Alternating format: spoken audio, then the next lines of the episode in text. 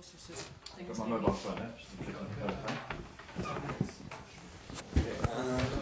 Pardon? Got a 10 minutes before we go live. Five, Um, five to ten. I think that's a wee bit late.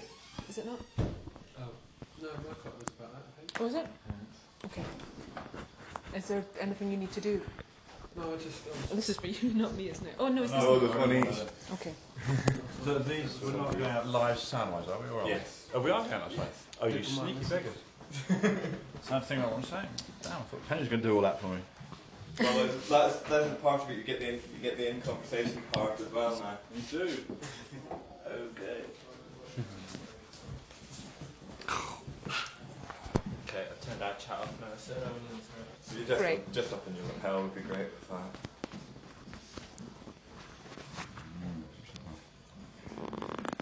Thank you. Just remember we ruined uh, Vivienne Westwood's outfit.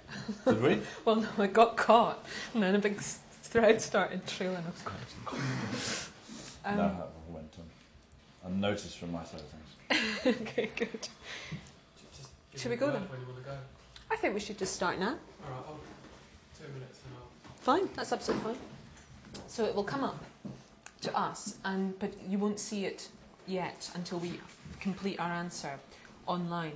So I think in terms of the fact that you can hear and see us, uh, or you, means that it's worth us reading out the questions so that people know what we're discussing Right. Okay. instead of just read it and then Right. Okay. But it's, this is different from previous in cameras with. in that we've got a live stream. That's Got a the only stream. difference. Right. That's quite Yeah. a big difference. Yeah. But I'm Um, not on camera, am I? I don't know. They've tricked me straight off a train. Is Penny on camera? No, Penny's not on camera. It's just because. I'm Good. Oh. Okay. Visually, it's the same format. It's just live videos. Yeah, right. It's just live answering questions. Not going to say, Penny, oh, no, don't make that sound half. Ah, that's nice. So it's more friendly. That's one way of looking at it. Oh well, you should think about that. Is that I- all right, I- Des? Yeah, Jess is going to check the colour balance. Yes, that's think. fine. No, we've got Jez here just now. Um, we okay.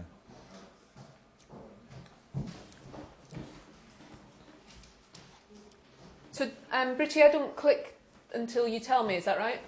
No, I'll just. Um, I'll just note it down. Okay. So how does it work, Penny? You ask me, a, do I, s- I see the question, I guess, yeah? Yeah, we both see the I question. see the question, and you ask me the question, and then I come up with an answer. Yeah. But you'll, you'll need to compose a typed answer because I just Yeah. sort of waffle otherwise. Uh, yes, and, and there's opportunity to edit it or take a word out that you didn't like. In Yeah. is that sorry? Did you say you're ready? Yeah, you're right. Thanks, Britty. Okay, let's click in. Just give it a moment. Okay, you good to go? I'm fine, yeah. Okay, great. Um, so the first question's from me. Um, So that'll be an easy question then, Penny. it's, no, it's not a difficult one. Okay. No hatchet job. Um, in the voiceover to his film Chop Suey, Mhm. um, Bruce Weber says that photographers photograph things they can never be. Over the past 27 or so years photographing, what do you think it's allowed you to access that you could never have been? um, most things, probably. Um, it is a way of living out You have to be slow with me. Oh, I'm sorry. It is a way of living out desires. Um, there are certain things that I don't feel. Ooh. Sorry. You have to You have to get me, into a, Penny, a okay. rhythm with me. It is a way. It's certainly a way of living out desires.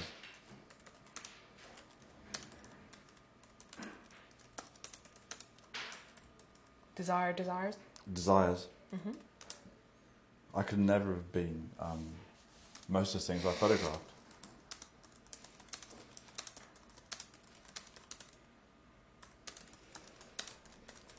Part of the reason to do it is to experience them.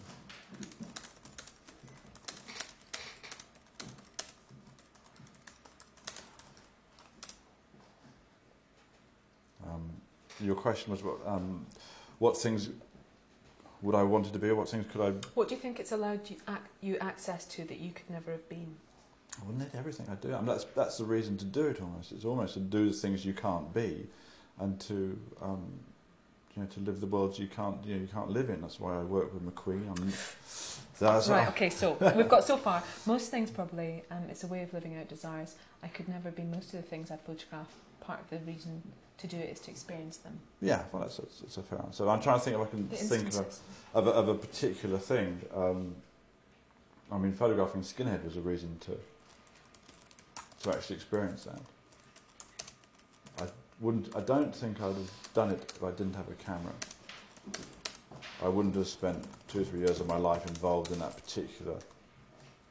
I'll slow you down, sorry. Sorry, I'll, I'll find the, the right answer. Yeah, that's the way that these things, we just have to find a rhythm. Wouldn't have done it. I don't. I wouldn't have done it without a camera. Uh, done it. Okay then. You didn't try and type this, but I think that's the whole the whole notion of photography is, is it, it takes you to places that you wouldn't have. Not say you, you couldn't be that you you haven't got access to without photography.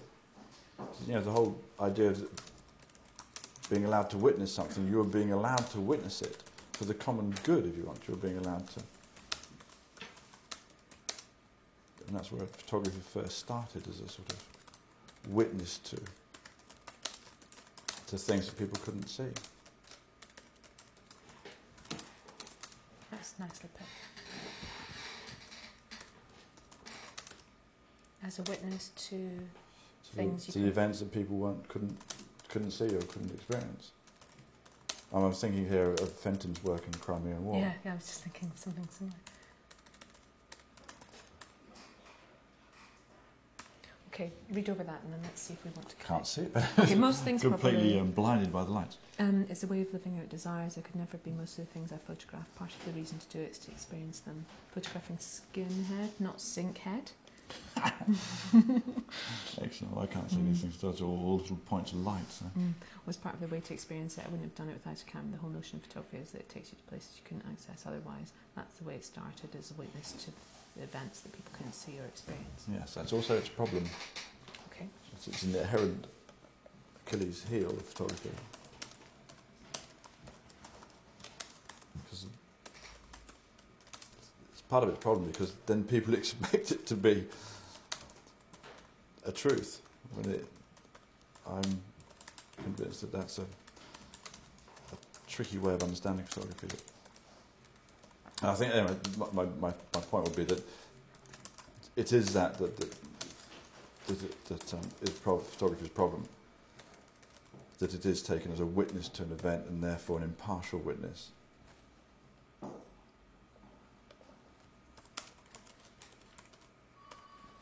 Okay. All right. Should we go? Yeah. Yeah. Okay. I don't know what order these are going to come up in. Very welcome. Would you like? Will we put that down? Thank you much. Okay, so this one's from Pablo mm, Jimenez Zapayola from Texas. Oh, hi, Pablo. When did you decide to be a photographer and what defined your thinking at that precise moment? Um, poor Pablo's going to get a, um, a very mundane answer. Um, I decided to be a photographer. Um, well, there's different stages at it. I decided to take photographs when it was a method to, um, how best to put it in a slightly more um, elevated way. It was a way of having some sort of social purpose, I guess. That's a more elevated way than saying it was a way of chatting up girls. that was the truth. Um, it was I. It, it was something that I, I yeah, was, was was done as just part of the social thing. Sort of, you know. And if you had a camera, it gave you some sort of purpose of doing things, which actually relates back to the first question we had. How doing things you can't, you, know, you can't get access to, or just experiencing things you can't get access to. So that, that was how it started very mundanely as a bit of social interaction. Um, Um, that was how it started, but how I took it up as a career, because I was doing something I hated, I, and I saw no reason to do it.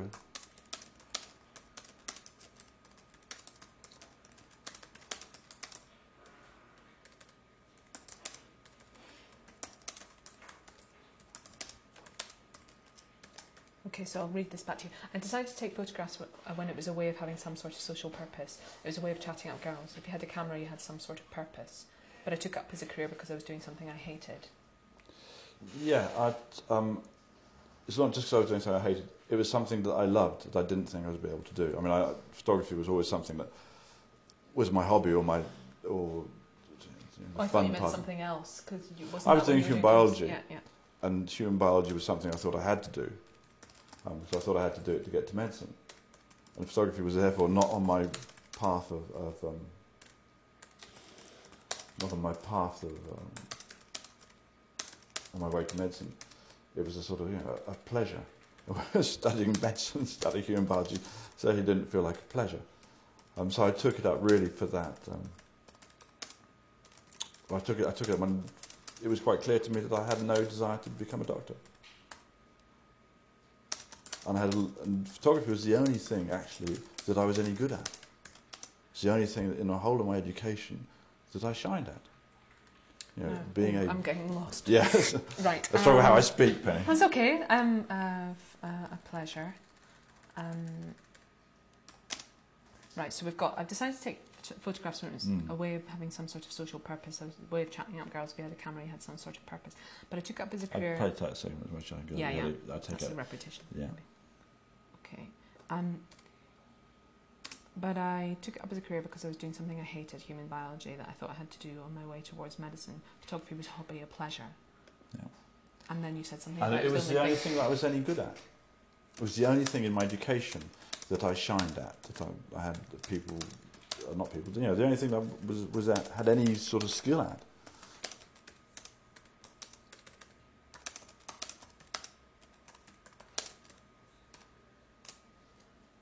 All right. Yeah. Yeah. That's nice. I, th- I think it's a, the, the, thing that you, you you're looking for things that you get some sort of um, you know, people praise you for doing something. It's very, it's a very, it's a very pleasant feeling, and I guess a lot of us seek praise in our lives.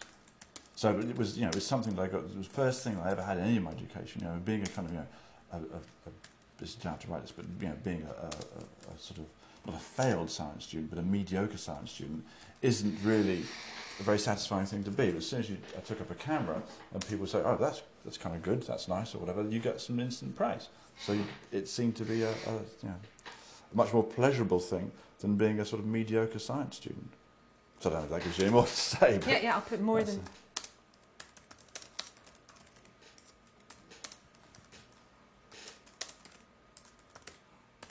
That's nice. Okay. Sorry, I know it's frustrating to sort of right, oneself in. Uh, right, now we've got two people have asked the same question here Emily from Derby and Andre Penton, Penteado, I think, Okay. uh, from London. What do you feel in the split second you decide to snap the photo? Mm, That's a good question. Um, I think there's an enormous rush of energy. I mean, it's, it's to do with energy. There's some sort of transfer or um, sharing of energy. I'm not being very good at explaining this, but um, I'm just trying to think um, to be able to articulate a little bit more. There's a sort of um,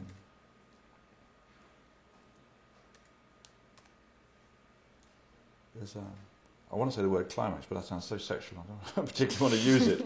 but there is that sort of peaking of the energy. Mm. Yes, there's a, a feeling of a sort of, you know, it's to do with energy. It's to do with a transfer or sharing some moment of energy, some moment of, of where it's something, an excitement. Okay, we've got, which I think sounds quite enigmatic. There's an enormous rush of energy. It's some sort of transfer, a peaking of energy that feels like sharing the excitement. Probably not. Probably I'd lose last, but it doesn't feel like showing the excitement. But it does feel like there's a rush of energy. Okay, peaking of energy. Okay.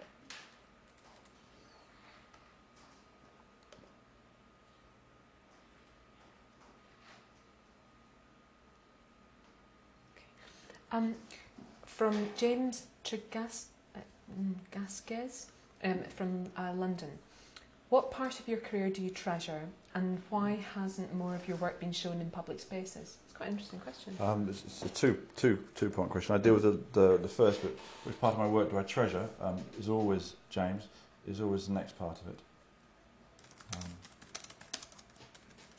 if you can treasure something you haven't got, that's what I have an emotional um, investment in, is the next bit.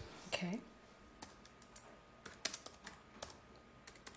I've got so far the part, part I treasure most is always the next bit.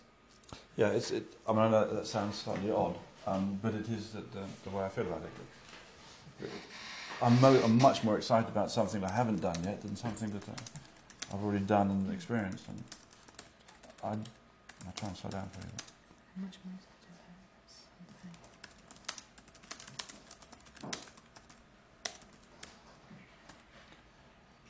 I don't have any emotional investiture in stuff I've done in the past because it's a memory.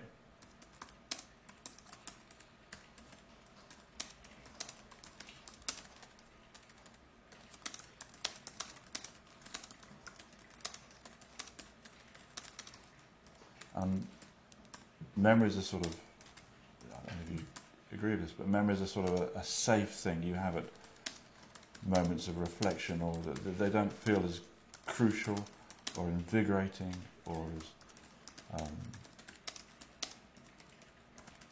exciting as something you're thinking about doing. Slightly kind of not yesterday's newspapers, but it's a bit. You know, it's something you've done. So it's- doesn't doesn't I don't have any of the. Um, I don't I certainly don't have the same emotional commitment to the past as I do to the future.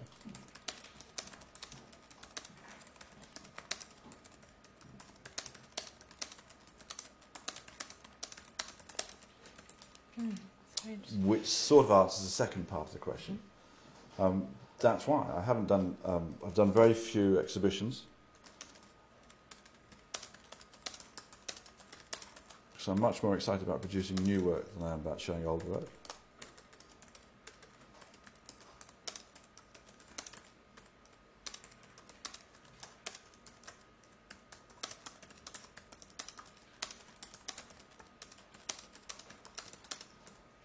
I don't regard my work as trophies. I see it as conversation.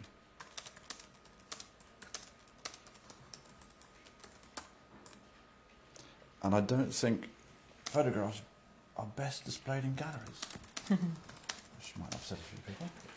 Having just experienced a gallery full of photographs yesterday, I felt most frustrating.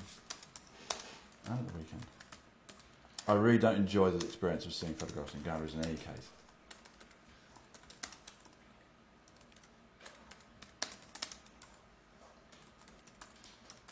The most exciting way to see a photograph, we're talking photography as opposed to, to image or film, so the most exciting way to see a photograph is passing it by on a billboard in a car, or flicking Hmm. through a magazine, or seeing it out of the tube window. Those, that's how photography works for me.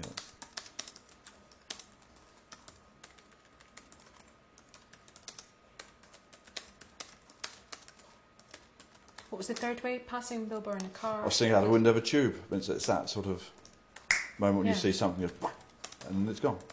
And that delivers its sort of power. I don't. That's the most exciting one. Not, not, the, not the only way I know, but that's for me the most exciting way. It's the kind of Hmm. when it becomes part of the vernacular of life, part of the.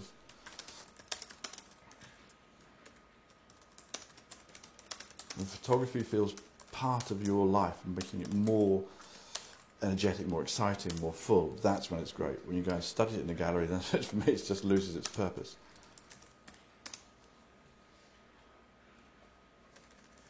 I lost that last bit, but uh, let me just read Sorry, it to you because this is quite, this is quite good. Um, the part I treasure most is always the next bit. I'm much more excited about something I haven't done yet. I don't have any emotional investiture in something I've done in the past because it's a memory. Memories are sort of safe moments of reflection, aren't as crucial or invigorating as something. Just get that spelled correctly. Um, you're thinking of doing. I certainly don't have the same emotional commitment to the past as I do to the future. That's why I've done very few. That's Mhm. uh, exhibitions because I'm much more excited about doing new work than I am in the old. I don't regard my work as trophies, I see it as conversation. And I don't think photog- photographs are best displayed in galleries. I really don't enjoy the experience of seeing them. In, uh, seeing them, well, we put there so it doesn't Yeah. re- repeat in galleries. The most exciting way to see a photograph is passing a billboard in a car, flicking past it in a magazine, or seeing it out of the window of a tube. That's how it delivers its power when it becomes part of verna- vernacular everyday life. Yeah. Perfect. That's great.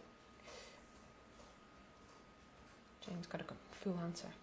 Oh, right, okay, two people. Mhm. Um, from Naomi Sikandi in London and Fudge Haldane, also in London. Do you ever have any doubts about your career choice? Um, don't my career choice. Um, Suppose you're doing all right.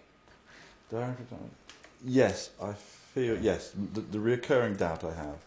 It isn't. This isn't an overwhelming doubt. But there's a reoccurring doubt is whether it's socially worthwhile. Of whether medicine would have been a better choice. And that's a frustration in my work.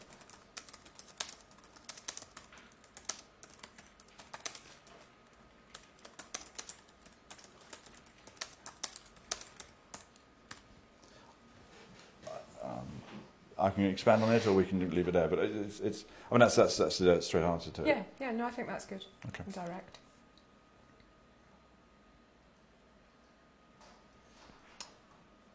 Ah. From Kate Moss. Ah.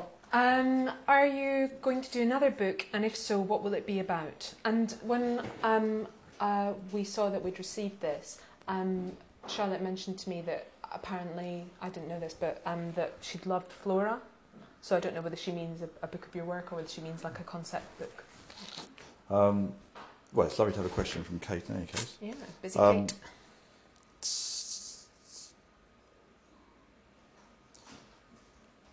I mean, there are. The thing is, there are two or three books in the pipeline. Um,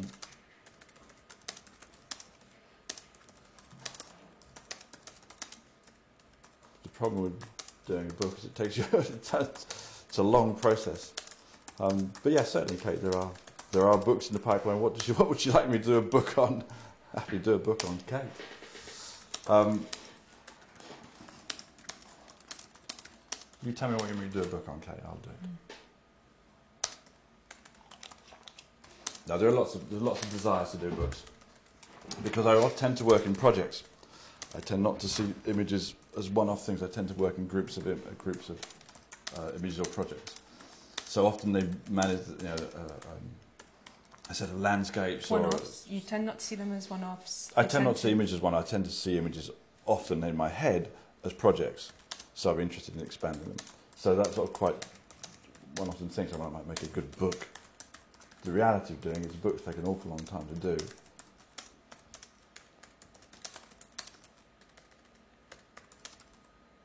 And they're around forever.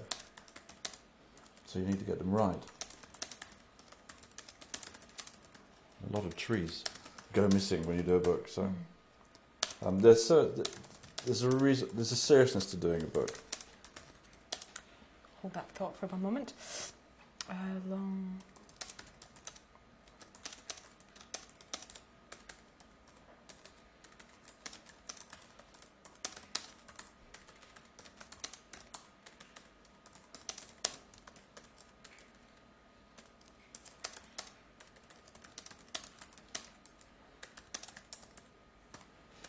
You, you said There's a seriousness to doing a book.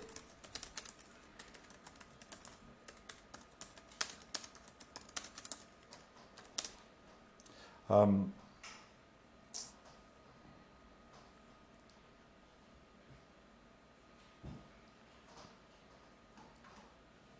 just trying to think how I can be succinct in my answer. Um, I mean, the moment, there's a, you know, there's a book planned with Peter, which is retrospective. There's a book which is finished, which is the exhibition Plant Power. moment.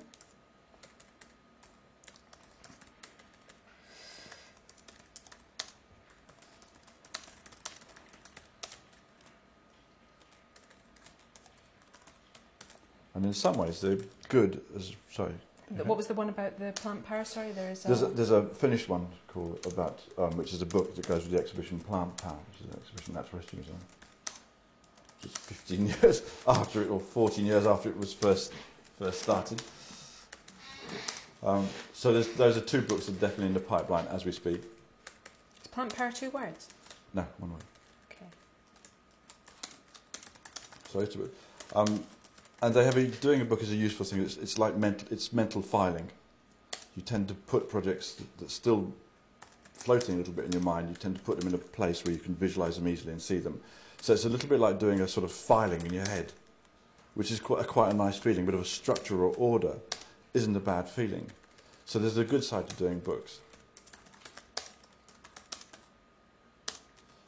The side which I like, sorry, I'll let you get to. Yeah. But the side that I like less about doing them is, is similar to how I feel about photography in general. That it means you have to go back to past work. And the speed of doing a book isn't the same as the speed that I like to work at. Um, the, the like, side I like less about them is similar to how I feel about doing photography. Did you say? Or Well, that, what I meant to say is, is the reason I don't do exhibitions is similar to the reason I don't do books. All right, similar to. Is because it means you have to go and look at the past, the body of past work, and actually, uh, that's, as I've said already, it's not what I'm so excited by.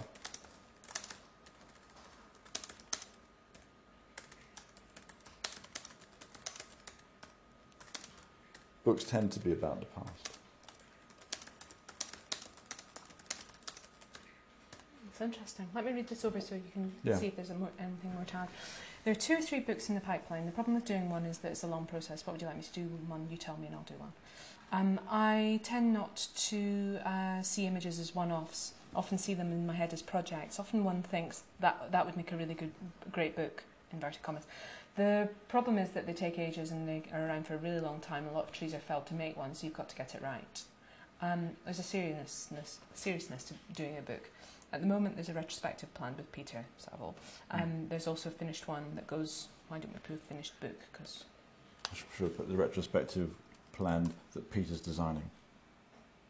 Because it makes it sound like I'm doing a retrospective of our work together. It's not.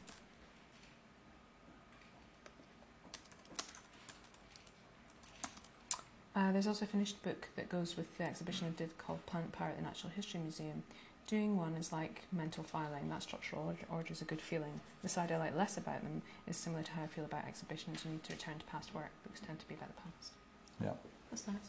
Um, doesn't sound too flippant, does it? No. I don't think so. Um, uh, and in terms of like a, oh, a, con- a sort of concept project-based book, when you said there's three in the pipeline, there's. Um, well, partly the one I'm doing with Peter is two books, Oh, Um, I see, I see. but um, but there are sort of, you know there are desires to do. You know, I'd like to do a book of all the Dior work, for instance. That would make a nice series of books. Um, there's a book of landscapes I'd like to try and approach. You know, there's a book of there's a, there's a whole bunch of books, but I'd rather do a film than a book. Is the truth. Hold, hold that then, one moment.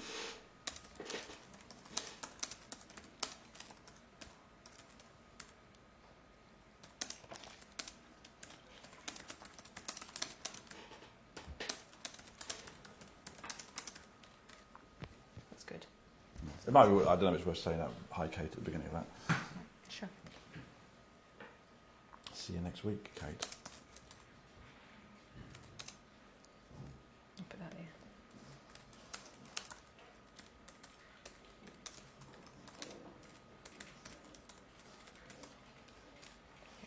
Fine.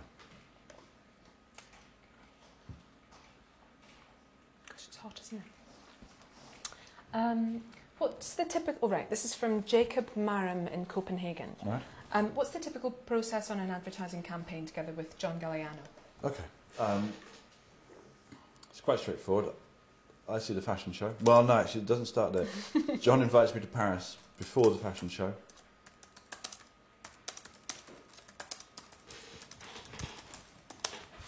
Mm-hmm.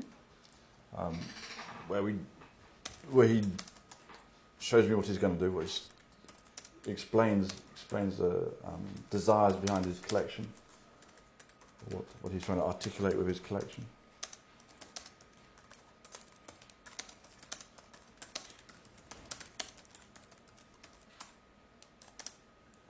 And I see the live event in Paris.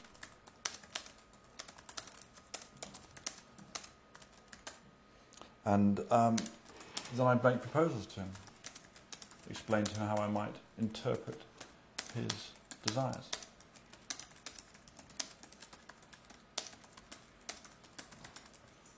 But it's pretty much uh, it's a two-way conversation. Sorry, I can't get the hang of this uh, keyboard. and to some degree, we, it's because over the last eight and a half years we've built up a over the last eight and a half years we've built up a, uh, a visual language for Dior.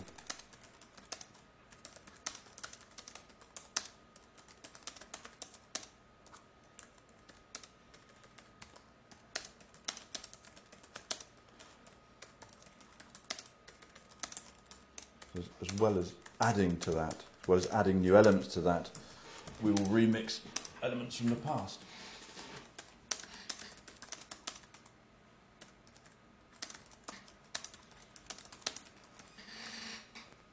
So, for instance, um, use of lens, which because there's a Dior lens we use, which is always given a signature sort of um, element to the campaign. It's the way it, way it distorts the models' bodies.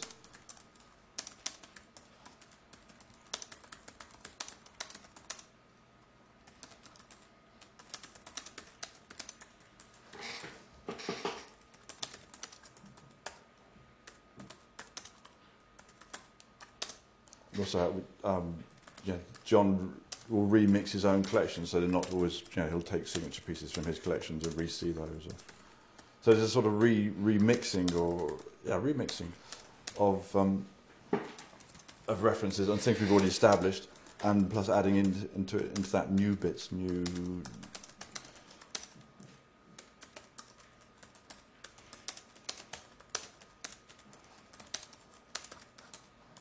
Try and make the images as intense a communication that you possibly can across a page of across a magazine page.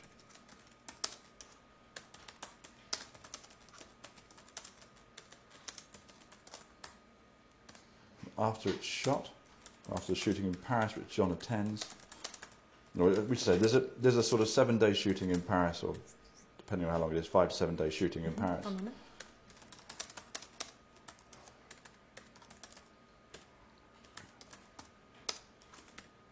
John and I continue to work together at that point so on the shoot itself.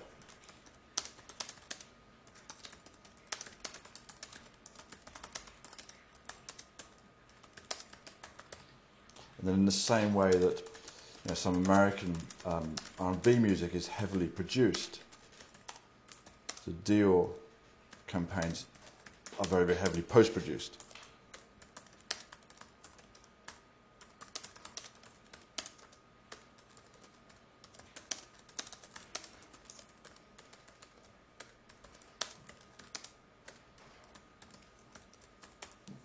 So there's about six weeks to six to eight weeks of post production on each one of the images to make. I can't remember we put it already, but to make them as intense a communication as possible.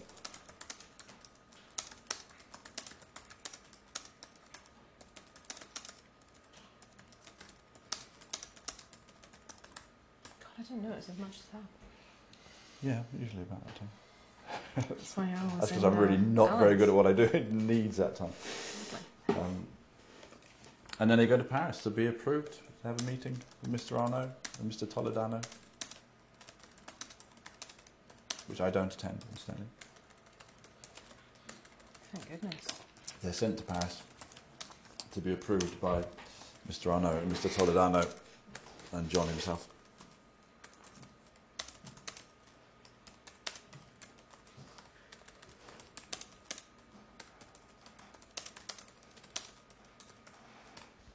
Okay. Meeting I don't attend is quite nice of you. Um, I wouldn't bother with All a right, meeting I don't attend Okay. because it, it would imply that's a much more bigger thing than it is. Okay. I'm quite, quite happy not to be there at that meeting. I'll bet. I wouldn't want them to read it and think, oh, well, I'll get, get him round next time then. Certain things I'm quite happy to Sure, give, enough. give control over. Right. Okay, this is from oh, Panagiotis Kostouros. I think, Yes, Athens, yeah. and uh, Chan Hoi Hua from uh, Hong Kong. Okay. Do you believe that a new designer should build his image in one photographer's view, uh, or he should better exhibit different styles from different photographers? Do you honestly think that Alexander McQueen could have had such an amazing start without your visual contribution? yes, I think he did as well. Uh, um, I think that designers are now at a point with image making where they're quite capable of doing it themselves, to be honest. Um, and I would say at the beginning, when um, they're trying to find out about what they're about, I think producing their own, Im- their own imagery might not be a bad thing to try and do. right now, themselves. I think, well, I, I think that designers have a very good visual imagination, and the the equipment or the, the, the technological technological side to producing imagery now is at such an accessible point that I think actually you know that they don't really need to seek out the help of a photographer, certainly not at the early stages. Technological side to making images is So accessible. so accessible. I mean, who have we had, Penny, that's, that's done? Is it Patrick Soderstrom? It's Soderstrom. Soderstrom. Um, we've, you know, the, um, the designers are quite capable of putting on Yeah. a perfectly convincing, well, not convinced that sounds condescending, you know, but perfectly good and something better, yeah, because they understand their vision. So I would encourage them, if they're talking about designers starting out, I'd encourage them to do their own imagery. I don't really Right. see the reason to bring in a photographer at this point, particularly. Okay, well, what we've got is designers are now at a point, at a point, with image making that they could quite easily do it themselves. Their, let's put themselves instead of hmm. themselves. Themselves, to be honest, they have a very good visual imagination. The technological side to making images is so accessible now Yeah. that. Uh, oh well, no, no, maybe we Well. don't need that now. Um, do you want me to make that aside about you know there've been times when very young designers have contributed things to SHOWstudio? Yeah, I think yeah, SHOWstudio is, is um, a platform where, you know, where it's been clear that the power has changed from you know, from everything having to go through the photographer as a method of communication. Hopefully, it's one of the things that SHOWstudio has done is empowered other people in different parts of the business. Business always sounds rather unpleasant way of putting it.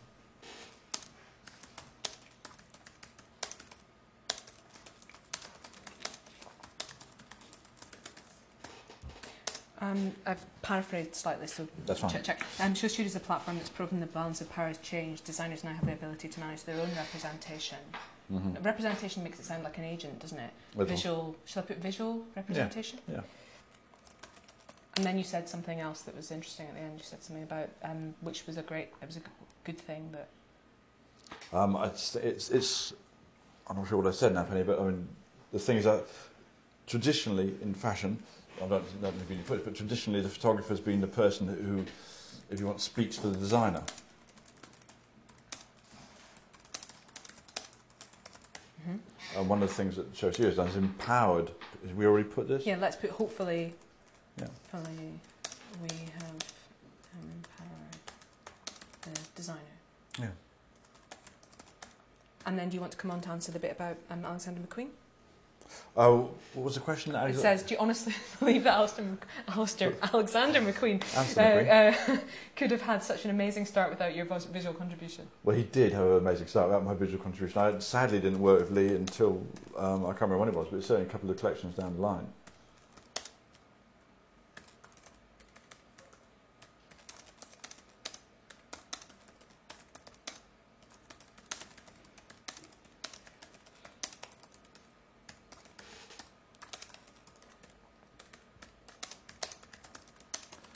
Not in any way suggesting that photographers Mm. are redundant. I'm just suggesting that there are more options than there used to be.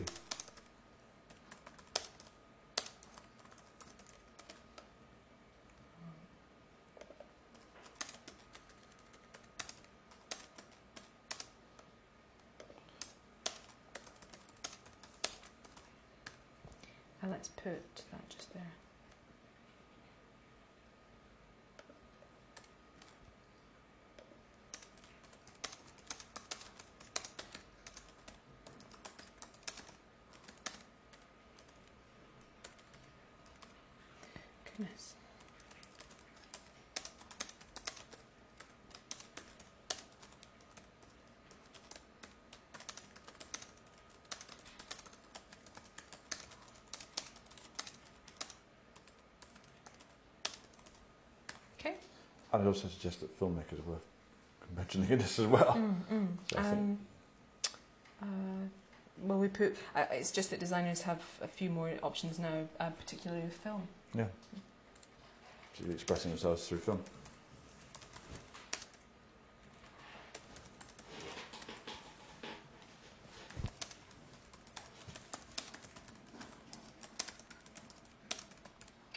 Great.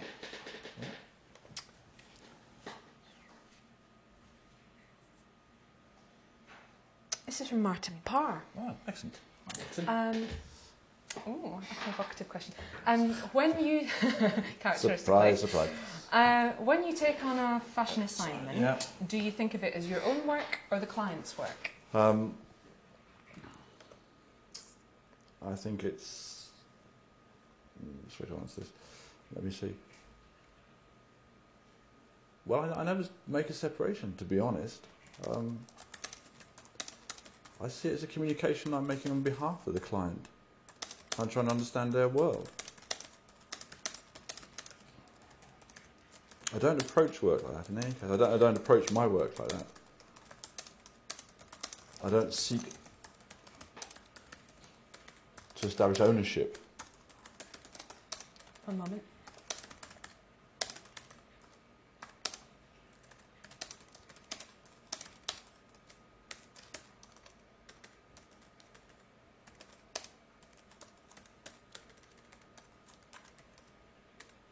See partly what I'm doing when I'm working with a client. I, I don't actually see them as clients.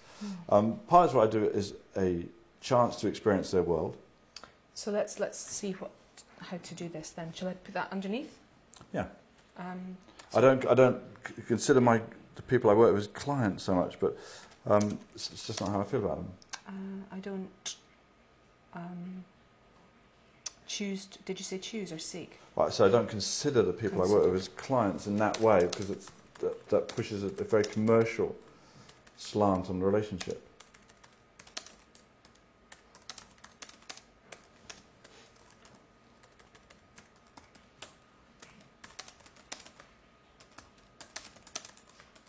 So start, with, I don't, I don't call them clients. I don't see them as Mhm, clients. Secondly, I see my work as a conversation. I don't see it as sort of doing something. That's, you know, it's, it's, a, it's always a relationship. The, the, I see my work as we want a series of relationships and conversations within those relationships. Right, let me read you back, this back. Yes, it sounds garbled I'm coming No, it's out. okay. It's just that you think laterally. So, um, so I never make a separation, to be honest. I see it as a communication I'm making on behalf of the client, though um, uh, through trying to understand their world. I don't seek, seek to establish ownership. And then it comes on to a second part Mhm. that kind of qualifies that. Um, I uh, don't consider the work uh, people I work for clients. Um, that slants the relationship. Secondly, I see my work as a conversation. It's always a series of relationships. Uh, it's conversations with inside a series of relationships.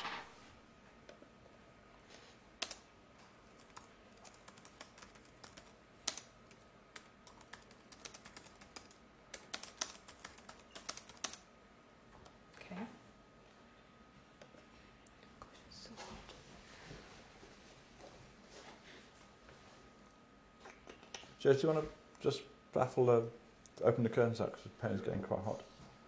So I'm remaining quite cool. So I'm not doing anything. I'm just, How on earth just- is I'm that? sitting here doing nothing. Hot, so hot. pleasantly warm. Um, fashion think you're going work out this client? I just don't approach it that way. I don't know. I think you're going to feel distracted by the studio if we open that up. Uh, Maybe I can just bear the heat. Well, it's, well, no, no, Penny, leave it. Well, if I get distracted, I'll, I'll, I'll tell you. Um, I just don't. Have, I don't approach my work. I, mean, I think I've said what I need to say, but um, Martin's very kindly asked a question, I should try and find a, a fuller answer for him, which is driving at something. Um, but it just doesn't feel like how I approach my work. That's the funny thing. So I'm, answering, I'm having to answer the question yeah, in a way that would belie that I approach my work in that way, and I Mm. don't. So yeah. Because I'm wondering if we're setting you up to contradict yourself when you, you first mention the client, and then you say that you don't really think of them as clients. I just wonder if we can. Maybe we'll put that in inverted commas so it, Yeah. it doesn't sound like a word that you 'Cause I don't think I've ever wouldn't heard you call- refer to clients before. no, I, I wouldn't call Alexander McQueen a client. Mm, That would mm. suggest a very different relationship the one I have with him. Or I wouldn't call John a client. I wouldn't call J Lo a client. Mm, mm, Um, none of those people are, do I think of in that way. mm. Um, so I always see them as relationships. Wrongly, but maybe. Let's put that in then. Hang on a minute. Um, I just have a slightly kind of different. I don't have a, although what I do is largely well funded. oh, well, hang on a moment. I was just going to put those Okay. names in. Yeah, I think sure. that's interesting.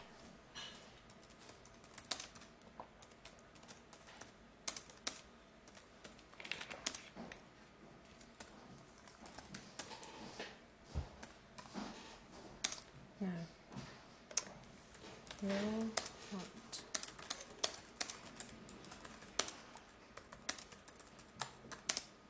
I'm what I'm seeking for in a is some sort of um, what I'm seeking is some sort of emotional relationship, and that's why I tend to stay with people, clients. So I tend to stay with, with, with the same work with the same people again and again and again.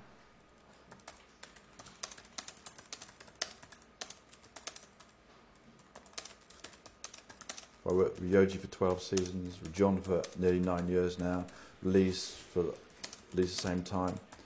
Those are people who I have a, or I perceive to have a emotional relationship with.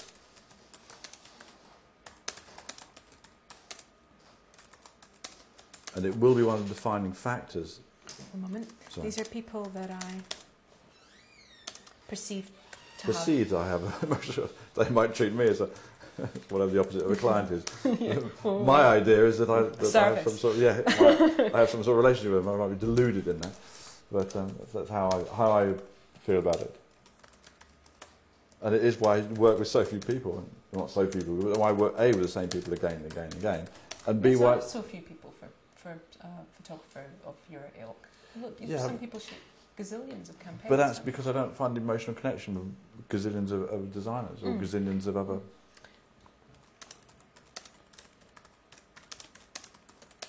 You don't. Sorry, um,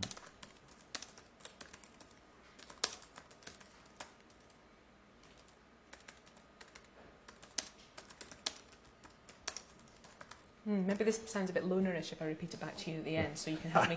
no, I never make a separation, to be honest. yeah. I see it as a communication I'm making on behalf of the client, though uh, through trying to understand their world. I don't seek, seek uh, is it seek or see? Seek to establish ownership. Yeah. And I don't consider the people I work for clients. Why don't we put however? Mhm. Because th- that is a qualification. That slants the relationship. I wouldn't call John Galliano, um, Alexander McQueen, or JLo clients. Secondly, I see my work as a conversation. It's always a series of conversations from within a series of relationships hmm though what I do is largely well funded, what I'm seeking through it is some sort of emotional relationship, which is why I tend to work with the same name, uh, same people again and again. Yohji for ten seasons, John for nearly nine years, Lee the same. These are people that I perceive to have a, I perceive myself to have a close Yeah. relationship with. I'm not close to say relationship with. Mhm. Close would, in- would, would, would suggest Yeah. things that. Intimacy. Yeah. Uh, uh, have a relationship with. It's why I work with so few people. I don't have close emotional relationships with many people. But, but that sounds a little That, yeah, that's, it? I do have close relationships with, with, with lots of people. Um, Um, so I would take out that last bit. Yeah, yeah, yeah, okay. Although I do think what you said was was right that it's just that you, you don't seek to establish relationships. You said once before to me something like, uh, I think when we did that thing with our magazine, you were Yeah. just saying that you know you just don't have room for that level of of connection. Well, there aren't Um, that many. I mean, in in your life, there aren't that many. You're right. There isn't that much room for that level of emotional connection. I think you put it very well.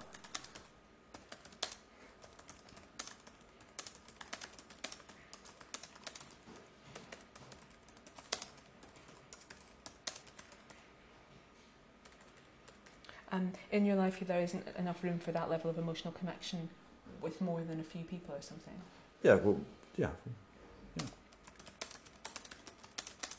That's fine.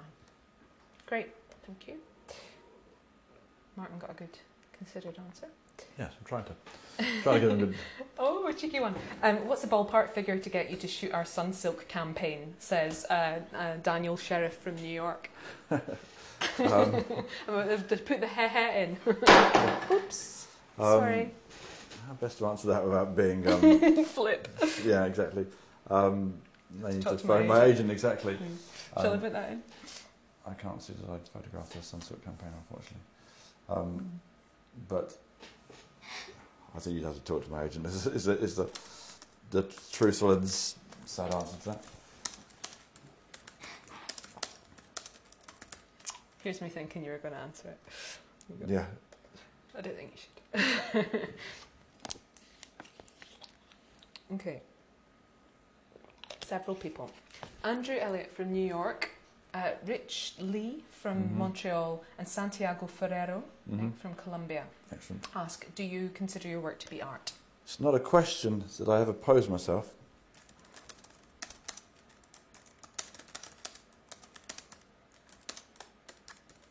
It's not something that seeking the answer would help me do my next piece of work.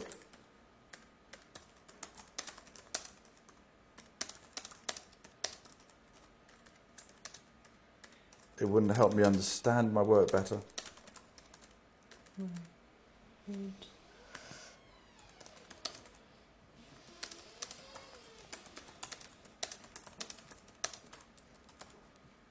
Um, I do the work I do because I love.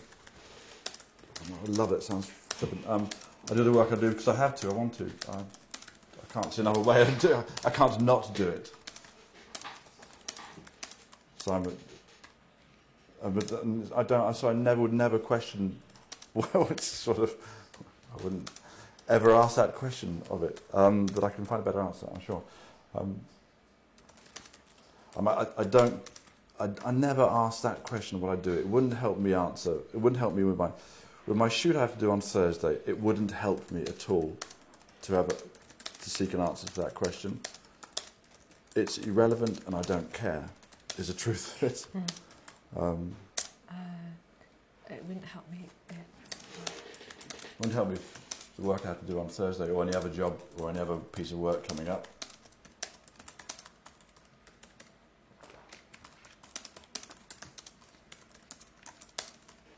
And you said the truth of it is I don't The care. truth of it, it's irrelevant, and I don't care.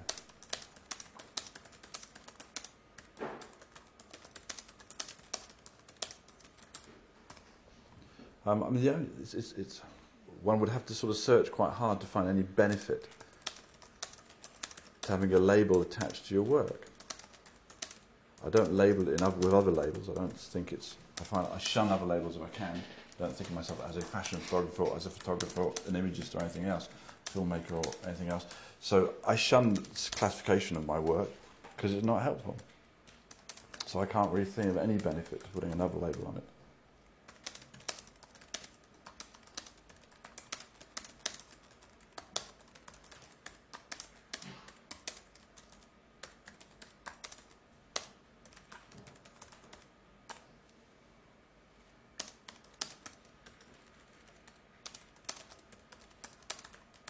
Okay, I'll read that back to you. It's not a question I, that I ever pose myself. It's not something that seeking the answer would help me do my next piece of work. I wouldn't help. It wouldn't help me understand my work any better. I do the work I do because I have to. I want to. I can't not do it. So I would never ask that question of it. With my shoot that I have to do on Thursday, it wouldn't help me if I were to ask that question or any other piece of work coming up. The truth of it is that it's irrelevant and I don't care. One would have to search quite hard to find a benefit to attaching a label to your work, uh, to my work. Sorry, not your. Um, I shun classification. I don't think of myself as a fashion photographer, an imagist, a filmmaker, or anything else. Yeah, is that all right? Great.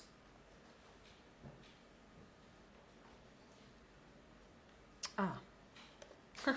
uh, from Carlo Brandelli. What, can I sit up straight and not make his suit look um, crumbly? Okay, so uh, Nick, until about the 17th century, art was mainly commissioned for the church, for people to see en masse, and that work is very known and defines our history. It's very powerful in many ways. Issues of control, access, the church was the gallery. Would you like to work on a religious project? Oh, and what would you do? Um, I find religion a very tricky subject as I, um, I'm not religious.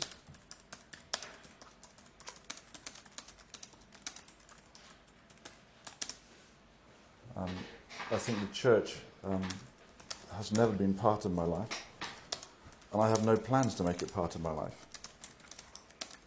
It's not to say I don't have my own beliefs, but I certainly don't adhere to any structured. Uh, that's not to say I don't have any beliefs. Yeah. It's just sorry, what did you say? Um, it's, it's that, um, I don't adhere to any sort of structured or organised system of beliefs.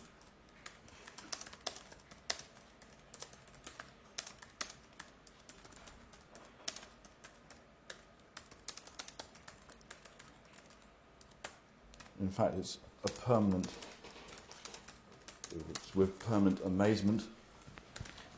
That's not a very good English sentence. No, I think Um, that's quite nice. The permanent amazement that one group of people can think they know the answer to a question that can't possibly be answered.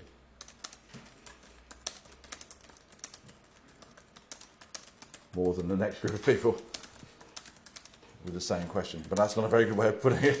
sort of. I, might, I, Such I, as what? well, I- you know, the Meaning of life. well, what God there is, what. You know, I've, I've never been able to find any. I don't understand how people can so convinced that they're willing do it. to. I can't, I can't. I find it very hard to imagine why people can be so convinced about something they clearly can't.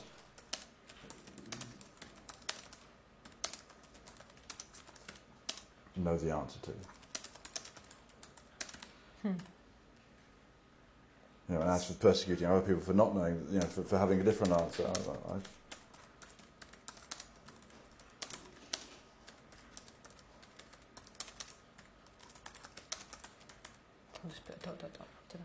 yeah. I so, mean, I- it- no. so yes, I know Carlo, but uh, I do need a new suit. Um, well, I, I don't, I'm sort of slightly shy of going into a thing, but I'm, I, I'm in pectoral kind of like you look at the TV and you sort of think that can't make, doesn't make any sense at all. It makes no sense. Hmm. Nobody knows the answer, and it's clear. So at least best say, well, I think it's this, but. But persecuting people for, for not agreeing with this, you know, it's, I mean, that's, it's been a permanent question to me ever since I've been able to try and, at the point where I wanted to try and understand things. So I don't think religion has a great part in my life. Hmm. It's to say, it, you know, it's, it's sort of, at best, a polite way of putting it. Um, but that doesn't mean to say I'm not a believing person. I do have a set of beliefs that I will believe in, not set beliefs, but beliefs I believe in. Entirely personal. Um, I'd put entirely personal because we didn't have that. Ay, ay, ay.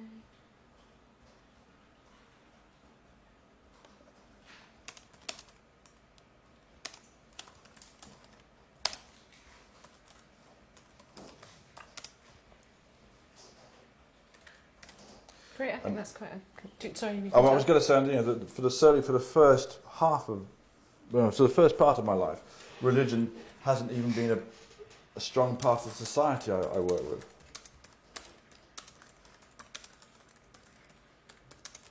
And I'm now very fearful of its rising presence.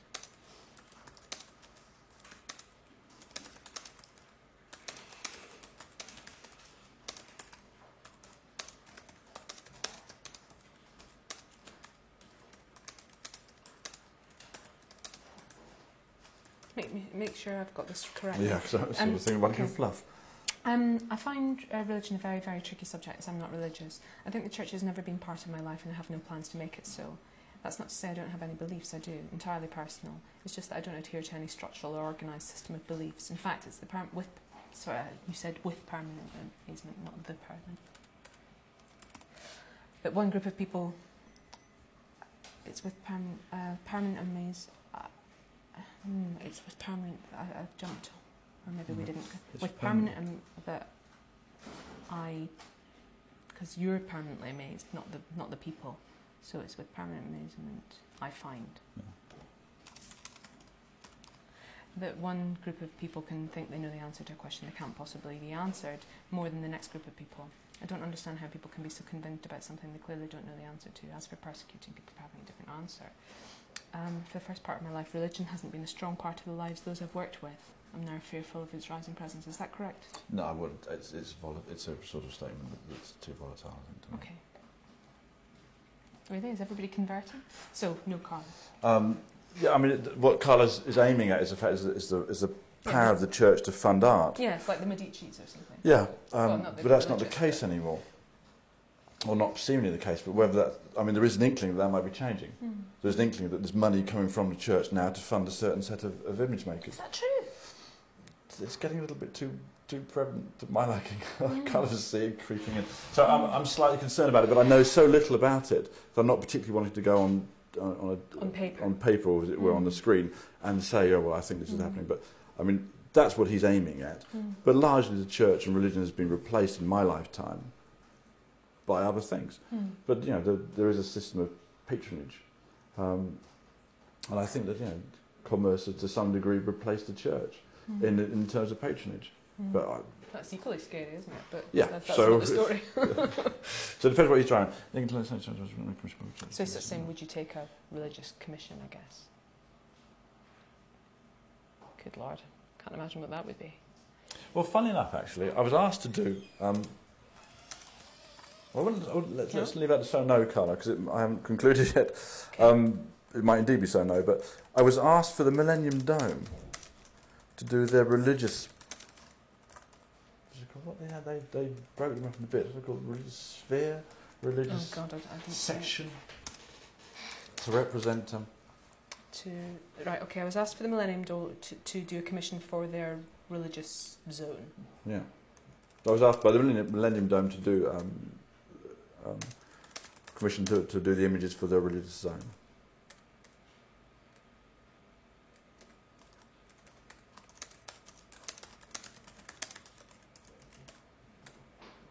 But the whole thing disintegrated into so many different wranglings from so many different parties, and they wanted to express in very stereotypical, stereotypical way.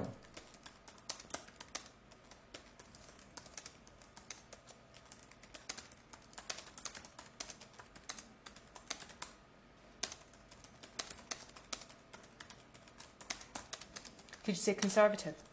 No, they, they Uh, want to express in a very stereotypical way, stereotypical. very and very cliched and stereotypical ways. The sort of image they want to have is sort of Christianity being represented by a couple outside a church. You know, that, that sort of level of kind of um, imagery. God. Yeah, exactly. Well, exactly. But that wasn't the church commissioning; that was the state commissioning me. Which is slightly different. It was the dome was commissioned by the state, which I believe it was.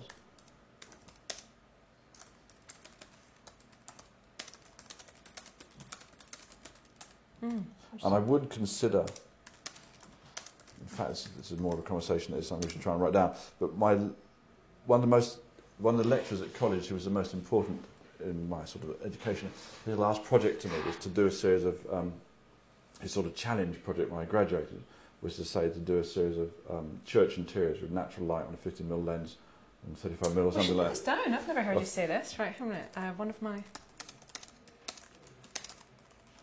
college briefs. Is it? Did you say? Or sorry. It was a challenge, if you want, set to me by Paul Blatchford, who was probably the lecturer who I had the most, um, you know, was the most important to me at college.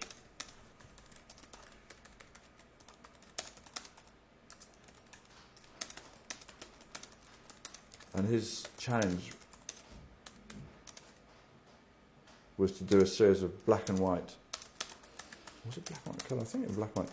It was a series of um, um, church interiors lit only with available light. I think it was on 35 mm in black and white. So it was a sort of, you know, a no tricks sort of approach to, to church interiors. And it's a project I often think about. So I often go back and say, oh, yeah, I'd love to do that project. On." Well, did you not do it? no, Why not? I have no time yet, Penny. But at the time, did you not do it? No, it was, it was, well, it was after I graduated. Oh, I see. It was his kind of. He gave me um, my um, my marks. He told me that I got my distinction, and when he delivered my the message that I got my distinction, he said to me, "And I have a project for you." Hmm. And he wrote it on the back of a little card that he'd written the fact I got the distinction on it. I said, "Yeah, do a series of church and temple." So on graduation, he set me it as a challenge. And I often think about doing that project. So I've already got one religious.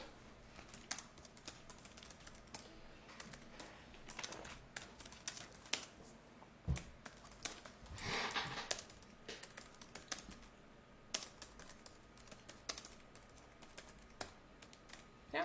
So it's, I mean, clearly there was so much passion put into religious surroundings and um, churches. You know, it's impossible not to have them, not to see them now as objects of some interest. Do you want So- me to put that, that down? No, not really. Sure. Well, I don't know how interesting it is, but um, This is so frustrating because I want to keep chatting with you about every single subject, but it's, it's hard. I feel the, the, the pull forward. But uh, so uh, it was- so that was a, and that project I still count and I will do at some point. I don't like to be. I don't like to not accept a challenge, Paul. Um, so I have a commission in, in waiting to be done. So, um, so his last part is: Would you like to work on a religious project? and we've got one of our last uh, college challenges set to me by Paul Platchford, probably the lecturer who was most important to me, to do a um, series of black and white church interiors lit only with available light on 35mm and no tricks approach. It's a project I often think about. He delivered the brief when he handed me my distinction at graduation, so I've already got a religious commission. I will do it at some point. Yeah, um, and I think we could go on to say that you know there's such a wealth of um, not human suffering, but um, human involvement. It's, it's, you know, there's such a wealth of passion that has gone into subjects religious that they do hold a you know, they do hold a lot of um, a lot of clues to us. As, no, that's not the right way to put it. But you know, the, the, I'm trying to say there's, there's so much so much has been invested in, in expressing belief through physical um, physical things like churches or, or um, illuminated manuscripts or you know whatever it is. So much so much has been put into already that our, the, you know the, the legacy that's left, the physical legacy that's still left of that, is, is of great interest. That's its testimony to to uh, to us as a species.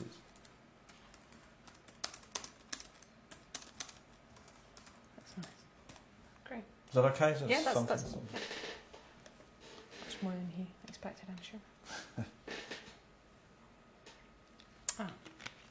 If you were curating an exhibition, which artists would you select? Um, from Antonio from Washington, D.C. Well, Antonio, it would depend on what the exhibition was trying to say. It's a little bit of a tricky one to answer. Um, whether it's an exhibition of sound works or whether it's an exhibition of. It, it would depend the message behind the exhibition. Okay, so Washington, D.C. Art Gallery uh, Mhm. give you a space and say, I know you don't like a, a, a open brief, but they say, that we'd like to put something on. Okay, well, um, but is what I select. Well, for a start, I'd have to consider the space. I would consider two things. I would consider the space, and I would consider the what I would imagine there would be a brief because they would say about sound, about movement, about blah blah blah blah blah, and that would denote the artists. Um, but I, mean, I think the question is trying to say, you know, which artist do you like? Yeah, well, of course. Um, and there are so many. I mean, that's that's the problem. That any of these questions, you know, which are your most influential photographers, which are the most influential filmmakers, which are your favourite artists, which you know, there's so many. It depends on the relevance of that particular thing. So, unfortunately, Antonio, I can't give you a very succinct answer because you're giving me a a, um, a question without a you know without a brief. It's a sort of it's not, not a question without a brief, but you know, the information I would need to answer your question you're not providing. And I suspect you're asking me to say which are my favourite artists.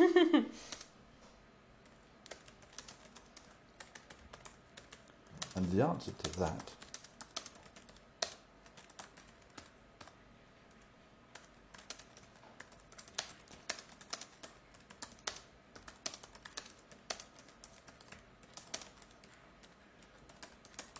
depends entirely on the relevance of that artist to what I'm doing at the time.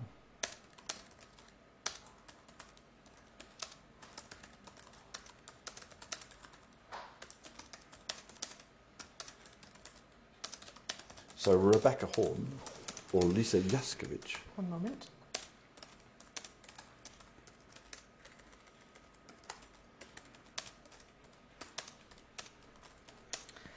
Now let me get her name spelled correct. Yeah. So Rebecca Horn, Lisa Yuskavage, or Paul Wunderlich.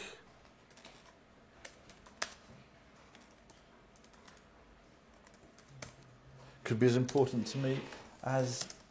I'm just, I'm just actually using bad, bad examples here, but it, it, it, it, would depend on. It, it's entirely dependent on what's exciting at the time. If I'm looking into, like when we were doing, um, you know, the sound for the Galliano for, for editing film, I started looking to, to, to sound files and we started looking at sound. So now I'm interested in sound artists. So let's finish that sentence before I come on to that. Yeah, so sorry. Rebecca Horn, Lisa, Lisa Yuskavage, or um, Paul Wunderlich Wunderlich. could be important to me as. What, what could be important, um, I mean, what I'm trying to say is they, they could all be as important as each other depending on what the project is. That's not a particularly insightful answer, I'm afraid. Um,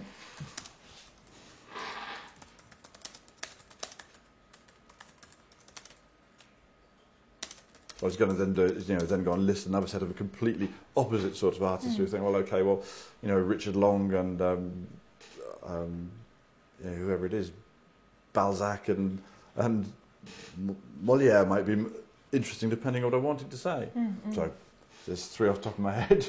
Um, uh, why, why Slightly So absurd let's sort take of out each other and put them in then, because they're Mm. interesting. As who did we have? Richard Long. Richard Long, Balzac and Molière. And indeed, funnily enough, are the, are the artists I'm researching into for a project at the moment. So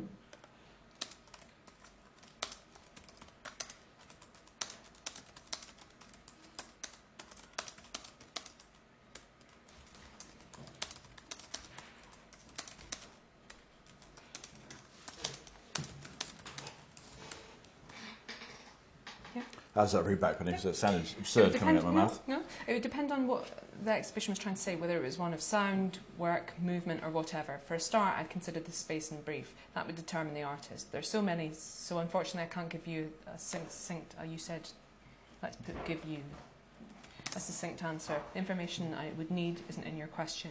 I suspect you're asking me for my favourite artist. The answer to that depends entirely on the relevance of the artist to what I'm doing at the time. So Rebecca Horn or Lisa Yuskavage or Paul Wunderlich would be as important to me as Richard Long, Balzac or Molière, depending on the project I'm working on. Funnily enough, those are the artists who I'm researching for a project I'm working on at the moment. Fine.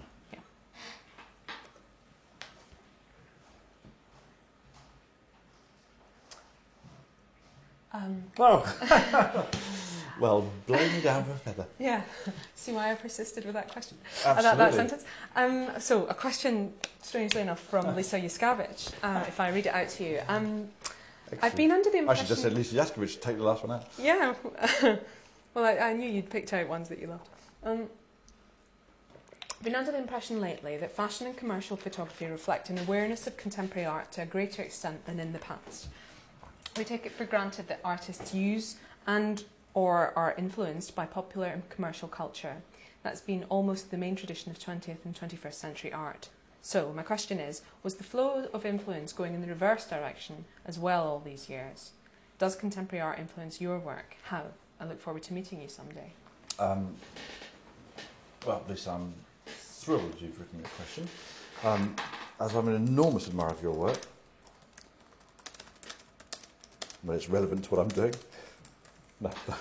So enormous admirer of your work. Um, I've been trying to work out how to purchase one of the Yeah, I was just going to say you can I've been look forward to- to meeting her at the sale. yeah, Um, exactly. um, Looking forward to. I've, I've thought many times about purchasing one for Charlotte. Um,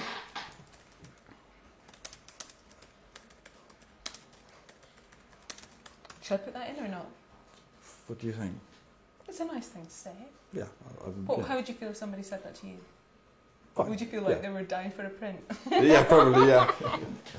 so, um, well, I mean, that's the truth, isn't it? So whether it's right or wrong, it's the Mm. truth. I have been thinking of purchasing one for Charlotte for some years now. What about Charlotte reads it though? Charlotte knows. So ever since I saw her work.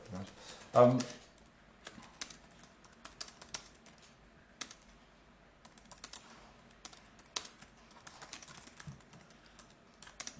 I think there's such a widening now of all the boundaries between the, different arts, if you want. I think there's such a, a fundamental revolution happening in communication, which is actually how I see the arts. Rightly or wrongly, that's how I define the arts in my own head. That's how I rationalise the arts in my own head, is to see them just as communication. So I don't, I mean, that's how they affect me, if you want. Mm, right, okay, wrongly or, rightly or wrongly.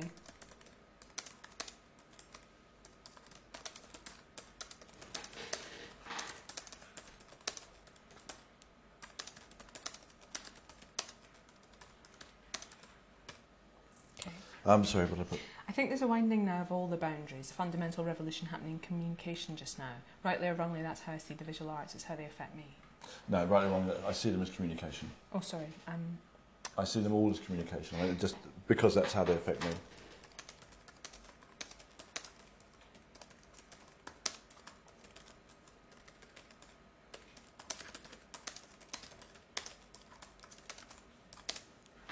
Um,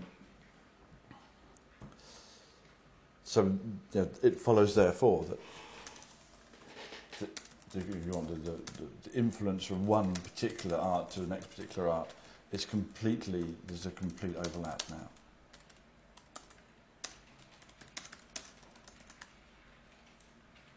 No, I don't think I'm asking for a question on.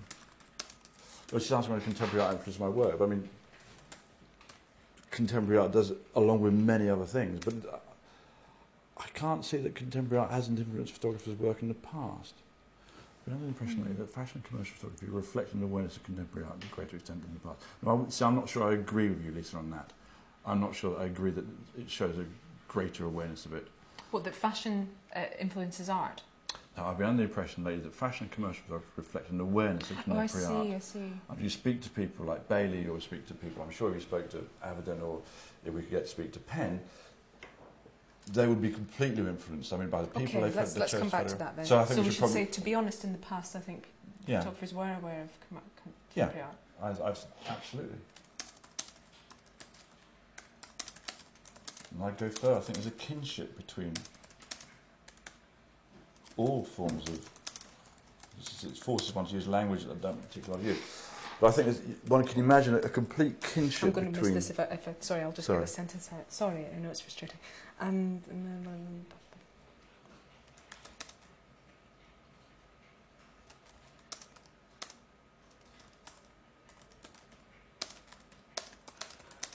do you want to put that piece in about if you spoke to Bailey and Penn and Yeah, I, I think I think if you if you spoke to, I mean, she's talking about fashion and commercial photography. I mean, again, the problem is that they're, they're terms I don't apply to to, to Mhm. how I see the work. Still, but for sake of argument, um, and therefore the greatest exponents of that are people like Avedon and Penn and Bailey and those sorts of people. And you do see those, you do see clear indications in their work, certainly in their past work, as those are people who are no longer working so much. so if you spoke to them If you could speak to them about it, mm, you, they would almost certainly say that there was an enormous influence in their work. I mean, you know, Bailey was enormously influenced by Warhol. I mean, you know, the, what, what else is box of pin-ups? It's, it's, it's about celebrity. If you look at the, the work, um, I can't think. You, can- you can find echoes of, of, of many different artists in Irving Penn's work. will we say Bailey We're talking about David Bailey. That is, Lisa Duskowitz will know David Bailey, but Oh, of course. I would have thought so. She's lucky just to be able to hear this on audio. so you can hear me mispronounce a name every so often. Um, Bailey was enormously influenced by Warhol, and you said Avedon was. Um, no, of Penn, uh, you, you- can see clear influence, artistic influence if you want. It, forces me to use words I don't, don't like, but you can see clear influence of different artists within Penn's work. You can see. People like you, you can see the influence of people like Marcel Duchamp in his early work, ready-made, that sort of thing. You know, his, his cigarette butts are, I'm actually traceable back to, to earlier German photographers, but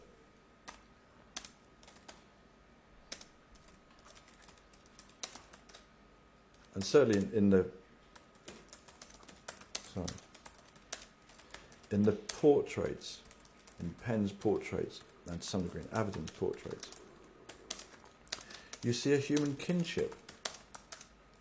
You know, sort of a shared, an, a, an acknowledgement of shared values between Penn and his sitters.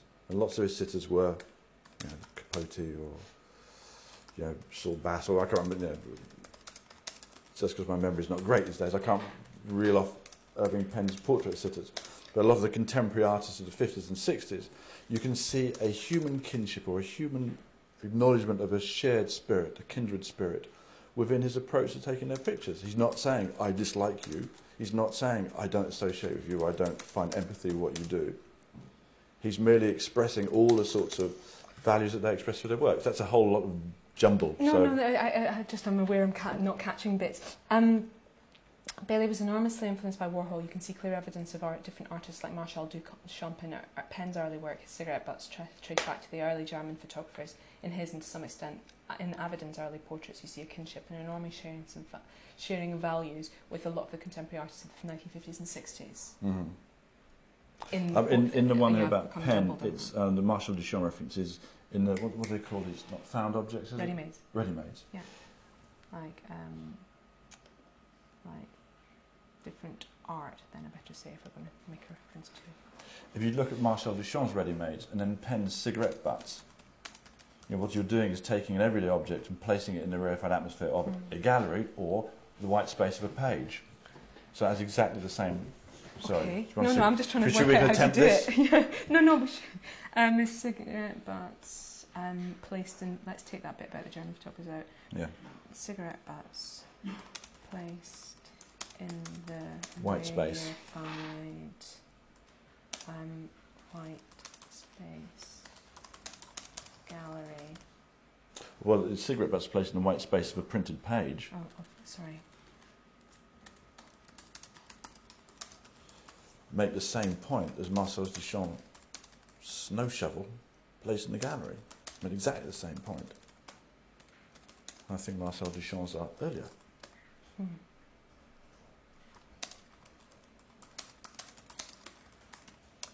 Um, in his, so we better take out the bit because that will refer to Duchamp now. Uh, to some extent, in Avedon's early portraits, let's just put and.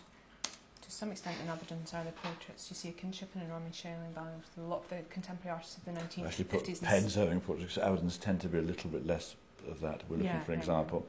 Um, So early portraits, you see a kinship, da, da, da, the, uh, contemporary artists, 50s and 60s, who sat for him. yeah. You, you perceive the world of Truman Capote through the images that Penn did of him. Am I not right?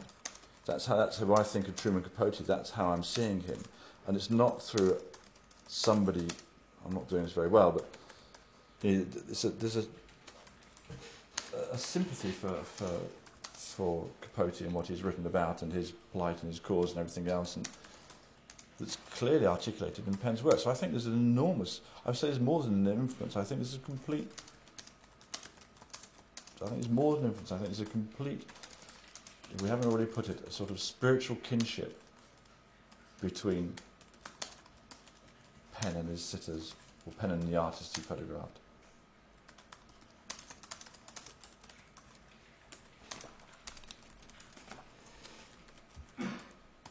I do hate to have to disagree with somebody whose work I'm in that much in. admi- I mean, I, I,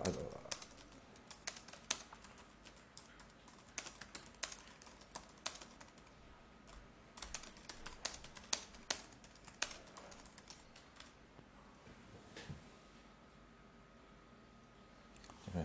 Um, I would like to. Inv- I'd love to invite her to do a project together.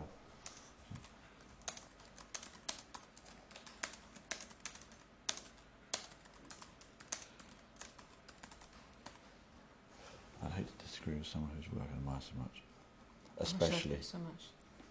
Do you want to take? Oh, I so much admire is maybe a bit of. Yeah. Sounds I like. Um, admire, especially. I could put so much. Yeah, I, I do admire, admire her work. Sorry. Especially as I've been thinking of trying to contact you to ask you to. I I've been- put that at the start. Oh, you have. Yeah.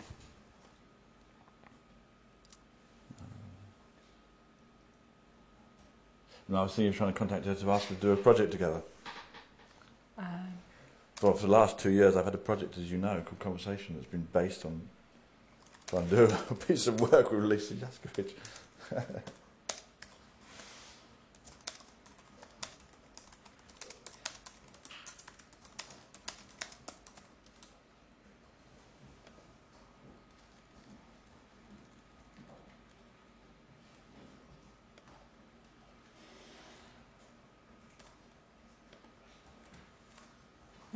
Um, nice.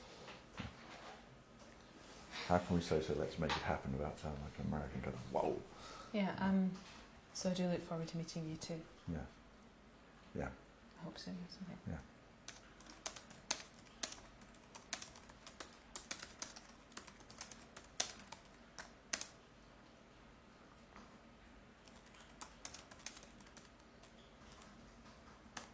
Lovely. Yeah. Shall, we, shall I read through Oh, it? Let's go. God, No, no, no, it's fine, I- fine, fine, fine, fine, fine, maybe maybe it's not gone. Actually. Don't oh, worry, no, it Penny, it's fine. has.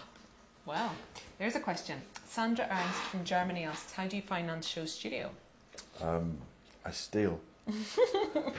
um, You need to. flippy, flippant answers. How do I finance SHOWstudio? Um, well, it's clear how I finance SHOWstudio. I finance it out of my own, out of the money I earn through doing my work. Um, but um, I'm having to look for a new way to finance it, as it is so clearly bursting. Is that right? So clearly Yeah. bursting to grow Yeah. and become the fantastic. no, that sounds like it's not fantastic already, but, but I mean, that's how I feel about it. It's, it's sort of feel, yeah, it's sort of, you know, um, the fantastic, um, fantastic. Broadcasting empire. Yeah, well, it's, it's a bit broadcasting phenomenon that it clearly can be. But that sounds a bit blowing your own trumpet, doesn't it? Mm, no, you could just say uh, that I feel, I've, I've always felt it could be. Yeah.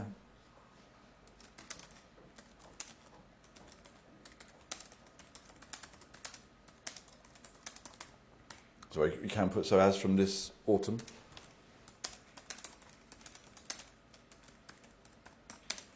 I can either put advertising will be on SHOWstudio, or I can because it might not be, it might be might need to say it later.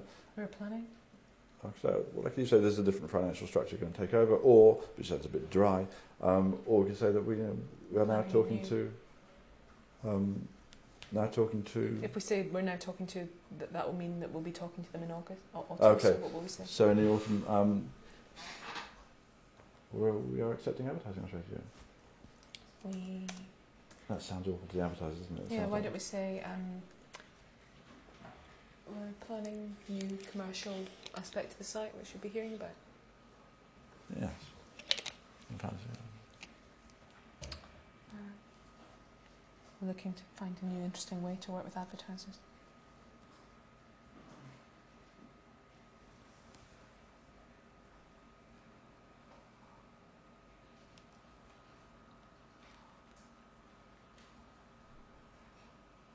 As, well, as from, oh, we could put as you will see in the autumn. Um, so in the autumn, um, um,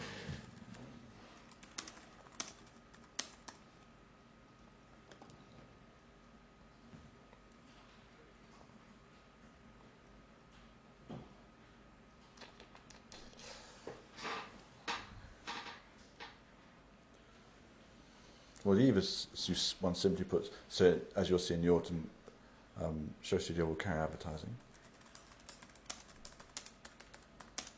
Carry its own form of advertising, its own version of advertising. Yeah, let's put that. Which, Of online advertising, isn't yeah, um, it's yeah, its own version of advertising, version of advertising, which I think will be very successful for both the site and the advertisers.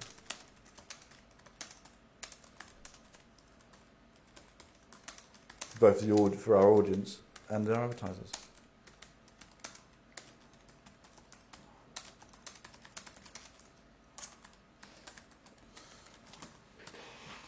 We've got a new way of doing it. Um, is that okay? Yeah. yeah. Okay.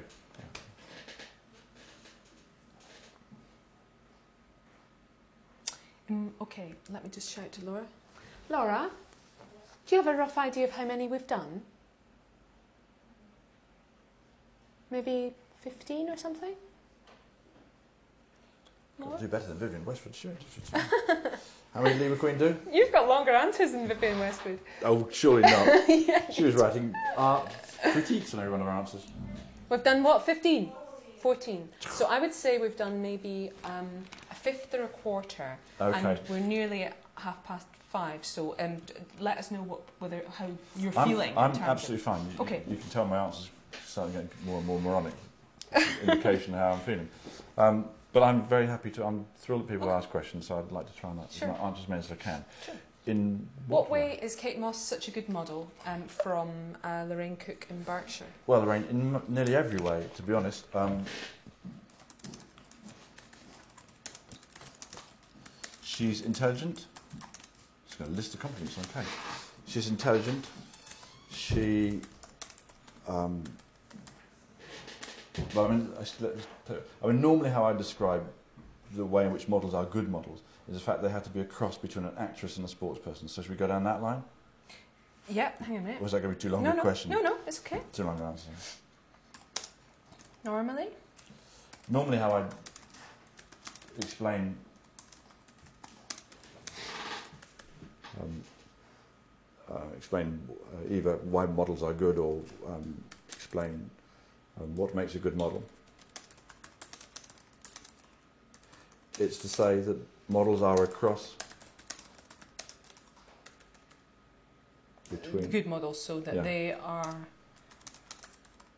cross between an actress and a sports person. They have to have the physical stamina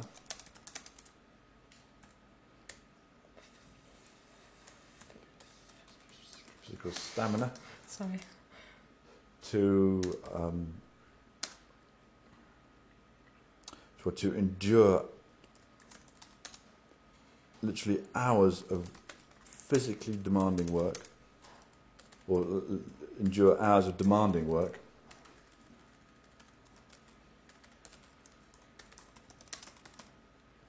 um, and they have to have to have the intelligence to understand and express the narrative that the clothes, uh, the narrative implied by the fashion narrative implied by the clothes they're wearing moment.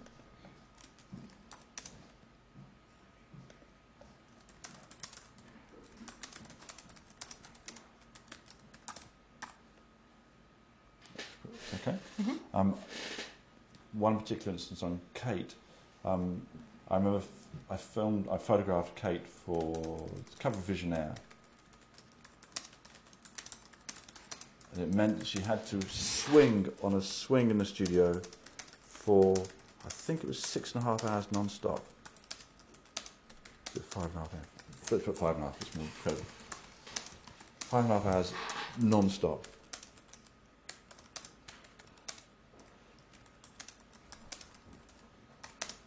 Um, and at every every time the shutter went off, she had to be aware of her physical position and of what she was portraying emotionally.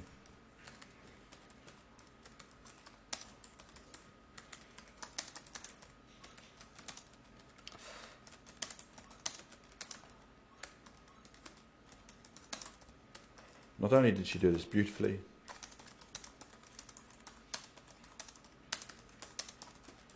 completely professionally.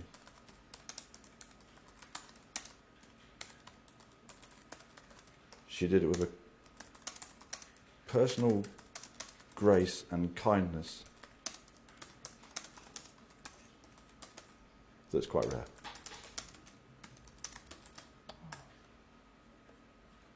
Oh, I know I did.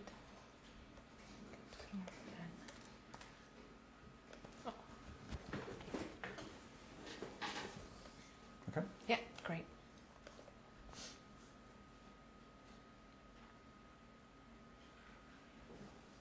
Okay, two people. Carly from Perth um, in Australia and Weechi from Kuala Lumpur. We've never had anybody from No, Kuala Lumpur. first one from Kuala exciting. Lumpur. I'm excited. Yeah. Um, who has been the most difficult person to photograph and why? Me. Uh, why? Because um, I never look how I hope I'd look. I never. It's very. hard to come to terms with actually how you do look as opposed to how you think you look.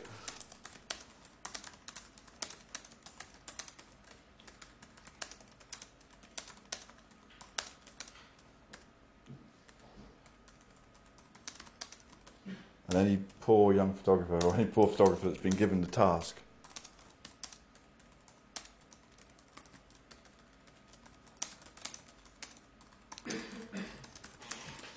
has had to suffer my foul moods, Really? well, grumpy moods, and, and um, total dissatisfaction. No, I can't put that. Um, foul one you like. Yeah, there, there are a couple I like. Tend to be taken by Charlotte. Um, Jess has just done this nice one. Um, so as many poor photographers had, had suffered my foul moods and general. What's the word I'm looking for? The calcent. Um, Curmudgeonliness. yes, um, it, it's a sort of. It's like kind of knowing what they're doing and not being happy with it. Mm, uh, mm, over attention? No. Um, Self consciousness? No. Um, consciousness of what they're doing? Yes, I guess. Yeah. Um, what general Any photographer. disdain? No. No, because I haven't been. Rude, I don't. Really, I just. You know, if they bring a, light, a light near me, I know what it's doing. And they put a lens on the camera, I know what it does. Mm, let, let's put that in then. So let's take that out and say. image-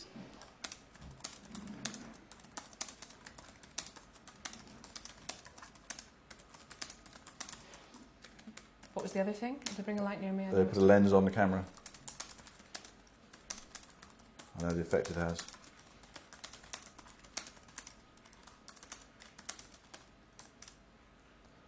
Um, that must be a nightmare for them. yeah, well, it probably is.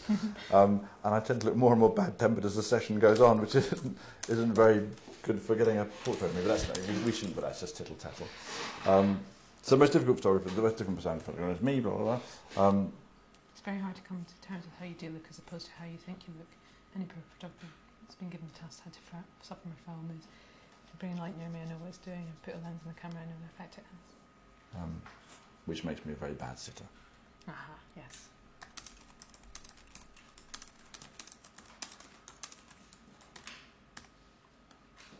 I should put that exclamation mark there so you're, Yeah. you're not thunderous. Is that okay? Yeah, I think that's Good. nice. I'm trying to be a little bit more. With me, they drop the lens. Generally, I know that they're photographing my shoes. This is uh, at the shows. So they go, "Can I take your picture?" And then they go. um, uh, what was it like working with Bjork? Asks. Uh, I don't know how to pronounce that. Me- Messel, Meckel, Messel? Meckel? Um, from Orlando in Florida. Um, always an inspiration.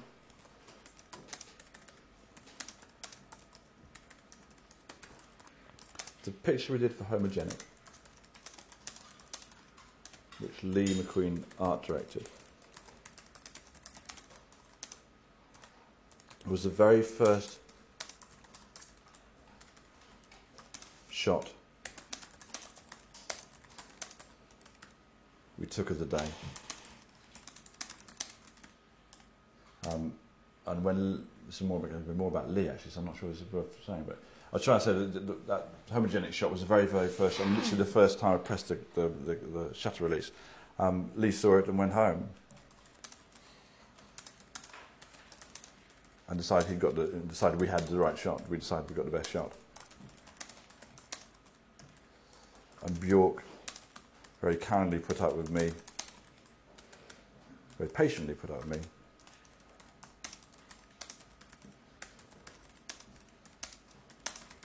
Spending the next three and a half hours and 300 sheets of 10.8 God. proving him right.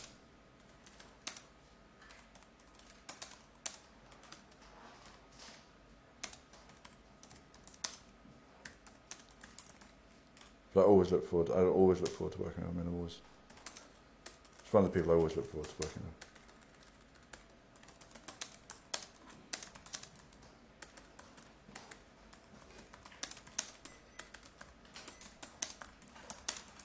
Both her music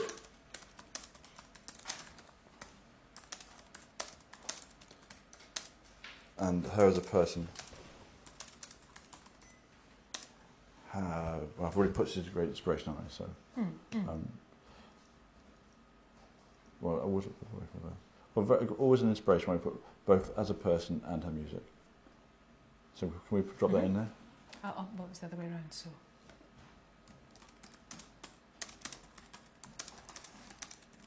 Ah, From Stella in Perth, in Australia. What's your opinion of the paparazzi? Do you think they're actually photography enthusiasts following their dream to get paid for doing what they're passionate about? Or are they just perverts out to ruin so called celebrities' lives? Well, Well- say what you mean. Um, I think you're answering your own question, really. Um, my, my only relationship I have with paparazzi is that they always put their cameras down when I go to. I walked. Last time I went into the. Um, last time I went out, in fact, I think um, I walked into the Vogue party behind Sienna Miller. No, there's no point in saying this, but they never No, photographed. no, you should But they never photographed me. So my relationship with them is them kind of putting their pointing their camera towards the floor when I walk by. So I'm not, you know, I don't have any relationship with them at all.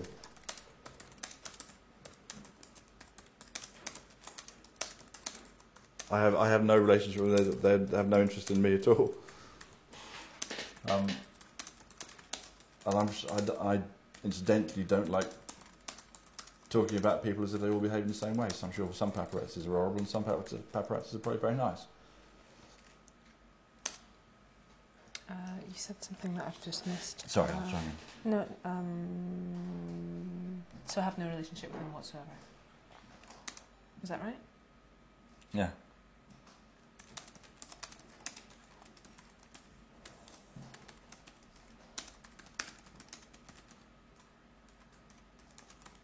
Which suits them and suits me.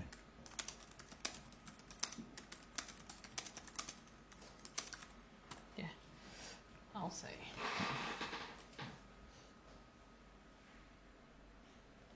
Uh, from, I think that must be Azazel in New York. Um, have you ever fallen in love with a person after you photographed them? That has to do with it. How do you feel about loving people in any case? Um, yes, of course you have. But often before, during, and afterwards.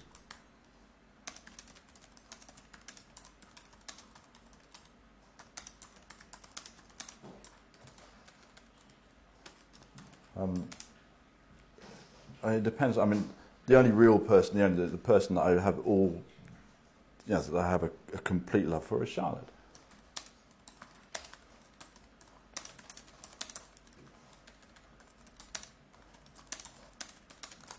Charlotte and my children. The only people. That's a complete, non-questioning, unbridled, honest. The only people I have complete love for is Charlotte and my children. So um, one might just want to answer it with that. Yeah. Because actually, it goes. You have to discuss about how you feel what love is and all that. So, Mm. so I'd probably take yes. Of course, I do. But I I just the only people. But does that make me sound? Yeah, I think so. Is that okay? Yeah. Good. Okay. Thank you, Penny. Yeah, I think that's right. You don't need to go into that.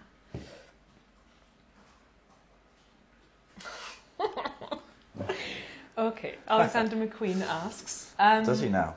When you shot the skinheads, uh, did you get turned on by them? Because I did. Um, obviously, Alexander McQueen. I'll ask an easy question at the end of the day. Um,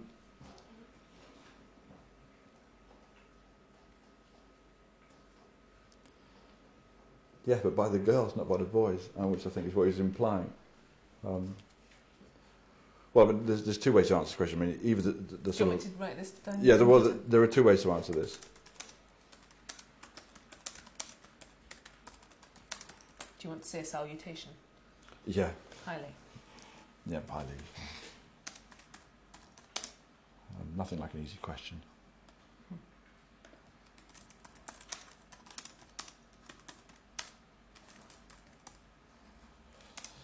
Okay, so there are two ways to answer this. On an immediate level, um, my sexual interest with skinheads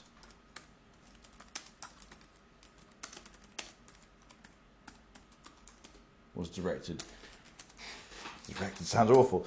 Was um, was to the girls, and that's that's Directed more at girls than boys. Yes, I mean, it wasn't directed at all at the boys, is the truth of it. Um, but that, that was my that was why I got into it. I liked the, girls, the way skinhead girls danced and dressed. I mean, that was I don't know that. That's why. I just I used to have a crush on my next door neighbour who was name was Penny. So, no, no. yeah, um, like, like, that's the last time she'll be referred to by Yeah. that name. um, and she was three years older than me. She didn't be put down. She was three years older than me, and she and back in the early seventies, she was a skinhead. And I, you know, it's one of those kind of neighbor, you know, one of those sort of crushes that a small boy of sort of 11 and 12 might have on a 15-year-old girl. So was, I was reliving that.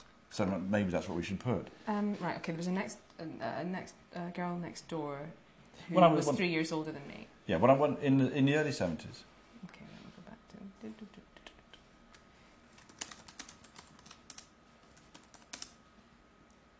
There was a um, my next my next door neighbour was I don't know what you call it, my, there was a girl who next door to me who was three years older than me.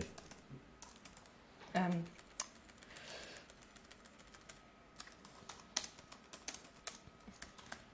My next door neighbour was three years old. Might be easier way of putting it.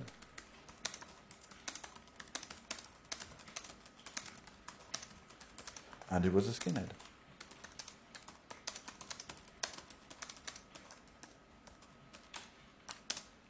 Um, and I had the typical crush of an 11 year old boy on a 14 year old girl.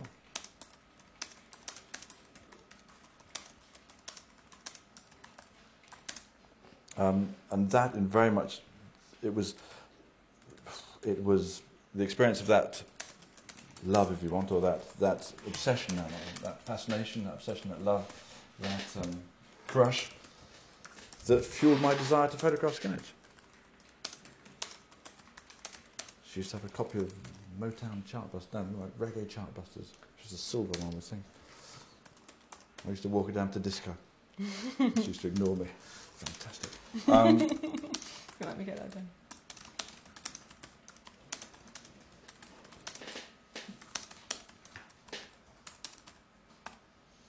Um, and it, but I always, um, I, I, in, I do also find powerful women very attractive.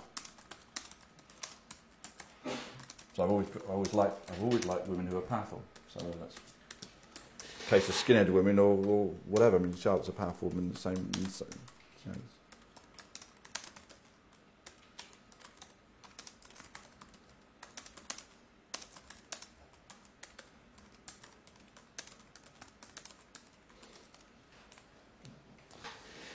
Maybe similarly sounds a bit like she's also ran. and She's it. um,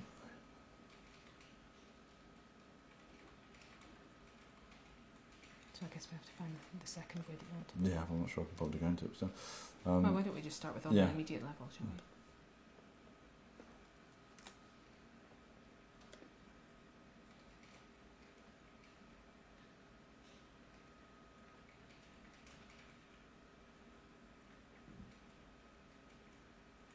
Maybe you mean whoever. Um,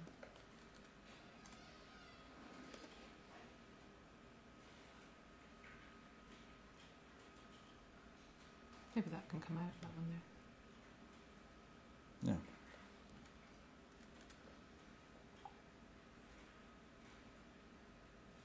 That's nice. I didn't expect that answer. I'm not. I can't bother to go into the kind of homo, homo kind of erotica of men having, you know, been together. It's sort of. It, it, it, I know that's what he wants me to talk about, isn't it? Yeah. and I don't think we've got the time. To, um, but whether I can make some sort of silly quip to him and say the other stories I'll I'll only tell you or something, but I, it's not worth it because actually the skinheads were real people and one shouldn't sort of joke about them in the sort of. So, but you can say, but you, Oh, uh, but I'm sure that. Oh, is it sent? Yeah. If it's sent, it doesn't matter. No, that's fine. It's fine. It's fine. Fine. Sorry. Ah, right. I think his name must be Verge, um, from Paris. Name a photograph that you've seen that made you think, I wish I'd done that. Um,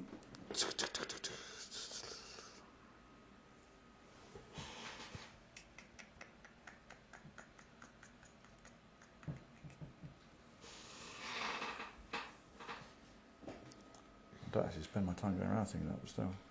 Um,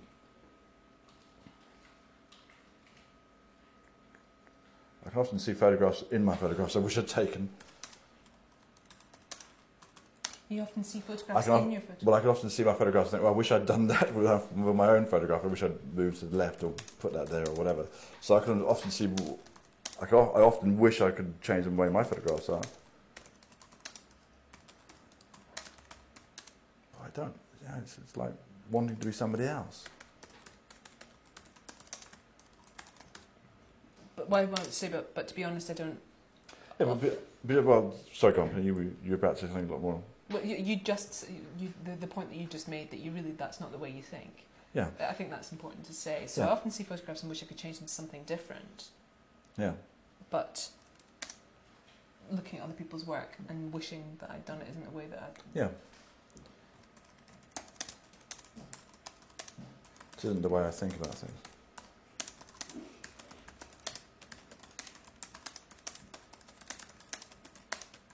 As you look at a Lartigue, you can think it's a beautiful, beautiful picture. But I, I wouldn't want to be what who Lartigue was, and you could only take that picture by being who he was.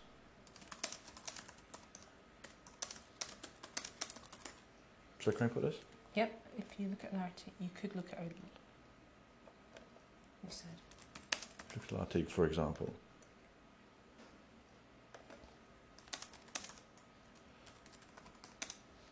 And feel it's a beautiful photograph, and feel it's a, um, a beautiful photograph. But that point that you said about you wouldn't want to be them is. is Well, you, yeah, I, but I wouldn't want to be that. But I wouldn't want to have been Lartigue, and that's the only way to have taken that photograph. It's a summation of him as a person.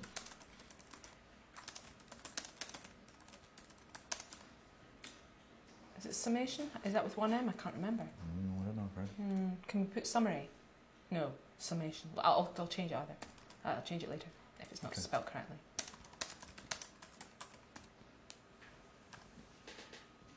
Yeah. Okay. Yeah. Sure. Um, now it's half past five, so I'm wondering if the person, um, or if any of the, um, uh, I should check with them about the in-camera Okay. um, iChat. Do you want to do an iChat break and we'll come back yeah, to this? Sure. Well, I just want to check if that's how we should do it. Ross, Hello? um, in terms of um, iChat, do you want to give me the nod when?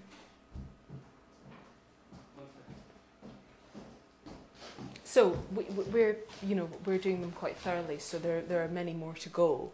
Um, Okay. So when, tell me when you would like to break to do the. I don't want to lose our chap or. Uh, yeah, well, he's. I said he'd be online within this hour, so. I can take a break now and do him now if you want us to kind of Is middle it, is it possible to drop in and then back out into Yeah. it? Is that all right? Yeah. So I don't know if it's maybe a good time to do Yep, it now. can have a- do, you, but, but do, do you want to check? Movement again, know what we're doing. Yes. So what we're going to do is break for a moment and try out our new iChat um, facility. So it's a quick break, and we're coming back in about. Well, we're, we're staying on, aren't we? Yeah. We're changing our editorial.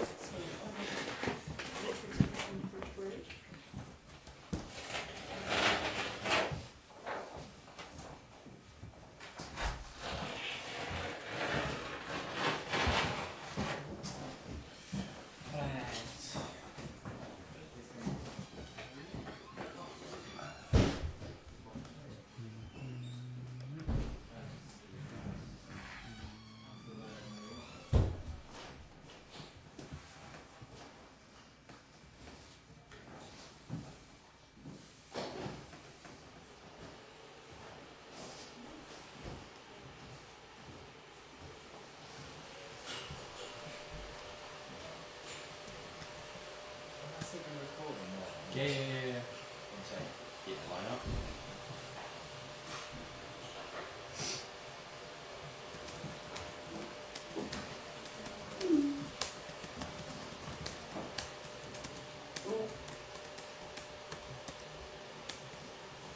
Um, Ross, are these lines up slightly on the mic cable?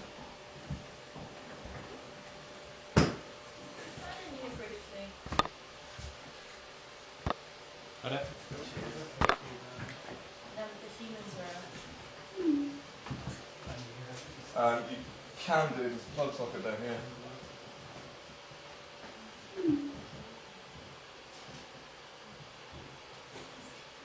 Okay, so Nick's gonna sit here.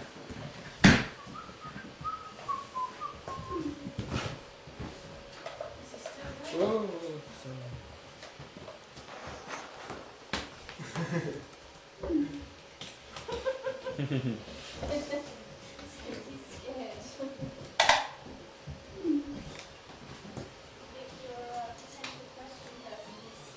No, it's just for Right.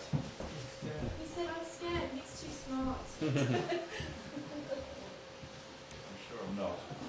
Um, are you ready? Um, yeah, sure. How's, how does it look? Has the projector interfered? No.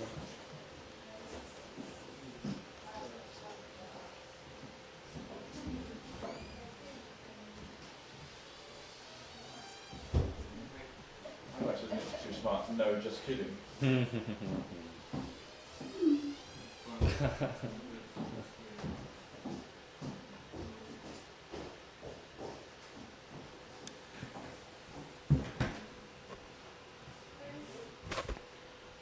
Oh, you can find all that out.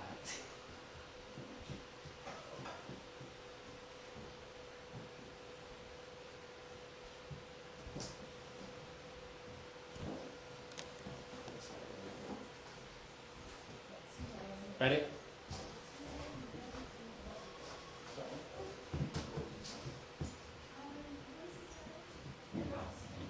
Uh, Tamas, I think.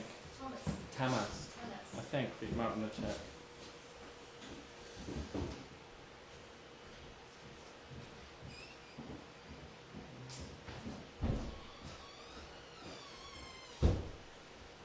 Just let me know when you're ready, Jazz.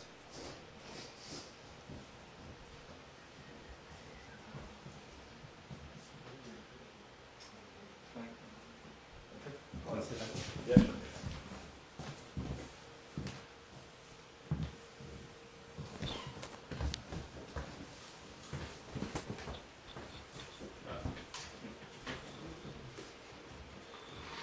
So I need my microphone pinned back to my lapel. I know you were. Ooh, mm, Ooh, um, that as well. Yeah, why not? Yeah, why not? Might as well just pop it on. Okay, come on, Thomas. Just send here because uh, That's me. What? Usually I can clock myself.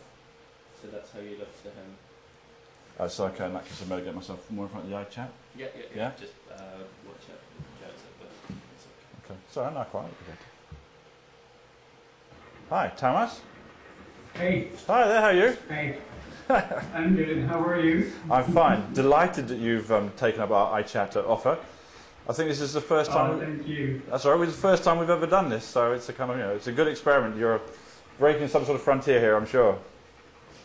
Well, Actually, there's something funny about me because about internet, I was the first person they ever used the image from to nine hundred.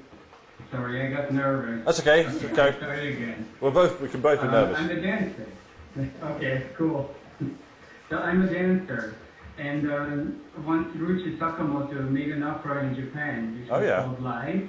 Yeah. And in this opera, they used first time the internet to use as a, as a live transmission of somebody dancing in a live performance. And that was actually me. That was you. So you're a Uh, dancer. Yeah. Yes. So we're, And actually, this was I worked with. I was going to say I worked with Ryuichi Sakamoto. I did an album cover for him some years ago, and within sort of half an hour from being at the studio, he completely undone the stereo, completely rewired it, and made it into something else. All right, well, that's the way to do it, isn't it? Yeah. And you worked with Michael Clark also. How was that? How Um, did that? Oh, I worked with Michael Clark um, two or three times. I worked with him back in the 80s when um, Leigh Bowery um, was part of his dance troupe. Um, they did something at Sadler's Wells, the name of which escapes me now. But uh, I worked with him then, and he choreographed the whole of the photographs. I mean, we were working in a big white studio, and he just laid everybody out on the floor and made them into all the structures and all the patterns, physically kind of push everybody into position. So I just had to take photographs. So in that way, it's very, very easy to work with. And then I worked with him again um, for another magazine a couple of years ago, where we did a whole series of pictures, um, but very simple kind of um, 35 mil, um almost a bit like skinhead pictures I did. Um, and he w- it was it was working with him on that again was great, you know, great pleasure. So he's a, he's a good person to work with, but you know, he's very demanding, which is great, but you know, it doesn't come lightly. Well, movement is very much present in every picture that you take, actually. It's very strange for me to see. It's almost, um, Yeah, sometimes I was thinking it looks almost like a Tiepolo painting of how you photograph things because of the positions. Yeah. You, a lot of the times you get really underneath almost of, um, of models as dancers, and I find it really, really beautiful because not a lot of people do it. To Well- photograph dance uh, or movement, I think is very difficult, and you do it amazingly well. Well, as you're very kind. I mean, there's a couple of things there. I have photographed other dancers, and not with such not with such success, if you want, than my working relationship with Michael. Um, dancers aren't that necessarily that easy to photograph because they're so disciplined to move in a certain way. And once you try and break that with a sort of classical ballerina, it, it's quite hard. You, you end up not getting the best performance from them, and they end up not getting the best image. So to some degree, the Yeah. discipline in ballet and the discipline in dance actually makes it quite difficult to work with. And Michael's a bit more flexible than that. Yeah, I mean, it, I guess it's also because dancing is very much a movement, so it's always fluid. It's never a static thing, and photography freezes movement, of course. So you have to be very, very quick on it. But somehow in the fashion photography, you do this amazingly well, which I always, I think this is what captured me most of it. I was like, wow, he's really an amazing photographer. Well- because it's really, really beautiful thing to see for Uh, me. Again, you're, you're very kind. Um, I mean, part of what, when you're photographing a, a garment, it's been designed to move. I mean, it's the whole, Mhm. the whole thing that gets to some degree slightly lost in still photography. Uh, the garments aren't designed to do nothing to stay in one position. They're designed to move, so they're designed as fluid moving objects. So I'm trying in some ways to bring that back out of them and make them back, give them back the life that they were intended to have originally. But I mean, movement's one of the sort of two or three main things within fashion, if you want. It's one of the two or three Mm. main dynamics that, that, that define it. So it's Mm. always part of it. And also, the other thing, the third point would be that the, the pleasure for, for, in working is a sort of some sort of energy transfer. And so this, Alright. you know, if you want, in a way, trying to sort of push that energy to happen, often you know, it shows itself in some sort of movement. So maybe there's some sort of combination of those three. Yeah, for sure. And tell me, in great general, how long does a shoot take for you? Like, how long How long? does something last? Yeah. Um, it really depends. There's no fixed time. Um, you can spend hours and hours and hours pushing and pushing and getting nowhere, and I have. I've even spent days and Mhm. days pushing and getting nowhere, Wow. um, which is very Wow. soul destroying and very um, physically very hard because you're physically using your body and you're physically pushing Yeah, yeah. all the time. Um, sometimes you get it straight away. I mean, it's, it's just I think I answered one of the questions earlier on about Bjork, that it was the first Yeah. frame that I took. I normally work with a 10 by 8 camera, and the first click of the Right. button was the shot that she liked and that Alexander McQueen liked. And you know, I still went on for hours after that. But so you s- know, there's never really a time thing, and I, I, I never try and look for the repetition of anything like that. I never think, okay, well, it's going to take about two hours, or it's going to take you know a matter of seconds, or whatever. I always like to try and find some way to change, or not to have that expectation on, on what I'm doing. So um, it can take a, had a long time. Yeah. You mentioned also the Kate Moss shoot when she's swinging on the swing. I've seen that on the cover of Visionaire. Yeah, that's right. Yeah, and I mean that must have been an insanely grueling thing to do, really. It was grueling for her. To go shot by shot. Yeah. It was very grueling For for her. It was actually very mathematical for me because I had to photograph her. I don't know if you saw that cover of Visionaire, but it was one of those lenticular pictures. So it was 17 Yeah. images all backed up behind each other. And I had to photograph her. If you imagine a girl swinging on a swing, her body changes throughout that Yeah. swing. And so what I had to do is get her to be in the right position to be photographed at that particular point. So she had to do the whole of the swing with her legs out, and the whole of the swing with her legs a bit more Yeah. in, and a bit more in, and a bit more in, and a bit more in. So that's what she had. to do. That's why it took six and a half hours, and she had to get that right Oh all the way God. through.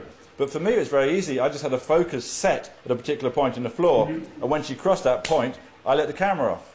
Then- So for me, it was a simple job. For Kate, it was enormously hard. But say, why wouldn't you do that somehow with um, like a series of cameras? So for example, filming it and try to do cuts. Wouldn't you do that, or that would not be an option? Um, it wasn't really an option at the time. I needed a set of stills, and also, to be honest, you know, there's a, there's a, often there's a financial aspect to this. You know, Visionaire have no money, so you know, you, use the camera that you, you have. You know, so there's a kind of realistic approach to this. I If you were being financed by kind of you know Columbia Pictures or somebody with a huge million pound budget, then there'd be other ways of doing it. But, you know, sometimes you just work to, you know, financially what you can afford. Yeah, yeah, I see. So that's always an aspect also. That's always an aspect. Of course. Tell me, do you know Frankfurt Ballet? I don't, I'm afraid. But uh, Thomas, tell you me. don't know Frankfurt Ballet. I don't know, no. But tell me, where are you from? Are you where are you calling I'm from? actually Hungarian. You're Hungarian, and where are you calling from? Yes. I'm calling from Frankfurt, from Germany. Okay, all right. And what do you do? I'm a dancer. Okay, that's all right. Okay. No, I don't know. If, I I put it another way. I've never seen the Frankfurt Ballet, so Okay, make a note of it because they go to London sometimes. okay, They also perform at Tab as well. okay. And they, I think, um, yeah, this year they've been there. Actually, Mike Figgis, whom you know also, he's a good friend of the choreographer, Bill Forsythe, William Forsythe. Okay. So Um, he should take you there and he can show you very well what this is about. William And Forsythe. I think it would be interesting. Yes. Okay, all right. No, I'd love to see Do you. When know you- William Forsythe? the name rings a bell, but to be honest, No. Is he a okay, co- there's a lot of people in the world. there's a lot of people in the world, and at the end of the day, um, is he a choreographer? He's a very famous choreographer. That's okay. That's, okay, so I, I would have worked with him. When I, did I not work with him when I worked with the Royal Ballet? Would he have choreographed a ballet Yes, for the you Royal. Ballet? That's a guy. Okay, then Yeah, I know who you you're talking about. All right, okay. Yeah, yeah. Okay. Because I think you two should co- collaborate or do something together. Okay, all right. His visuals are similar to yours, and I think it could work very well. Well, we've got an event coming up in September, which I can't tell you about yet, but it's a lot to do with dance. Okay, call me, call me, don't forget. You'll be at it. You'll- keep on watching SHOWstudio. You'll um, you'll see it being announced. There's a big dance thing coming up. Wonderful. So, Listen, I leave it to other people because I bet there's other people waiting for you also. Okay, well, it's really nice to speak to you.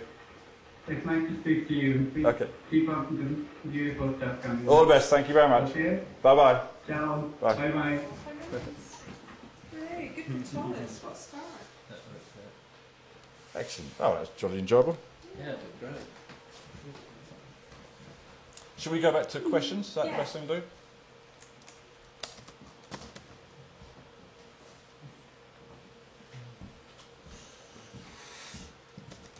All right, can I have two minutes refreshment break?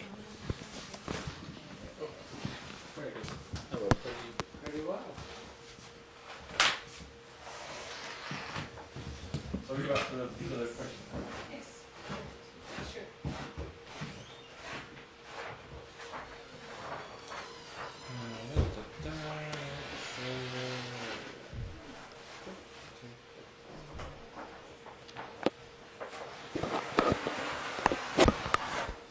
Thanks, Ross. Yeah, well done.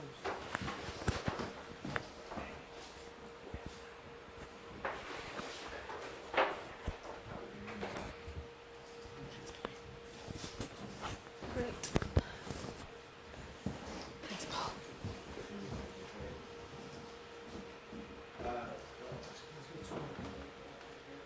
Uh, yeah, Nick's just popped out. He's coming back. Mm. Start the questions again. So I think,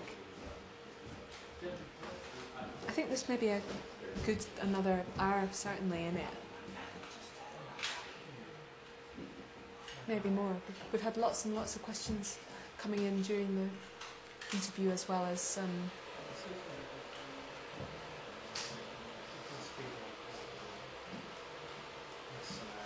sure.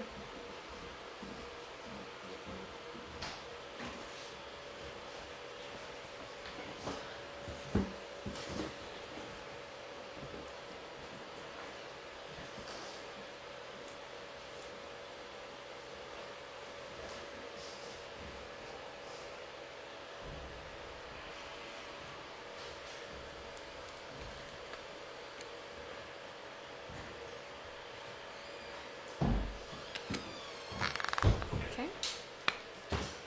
Right, this is our probably most popular question in the millions of people, but I should read them all out, shouldn't I, if you've taken the trouble to.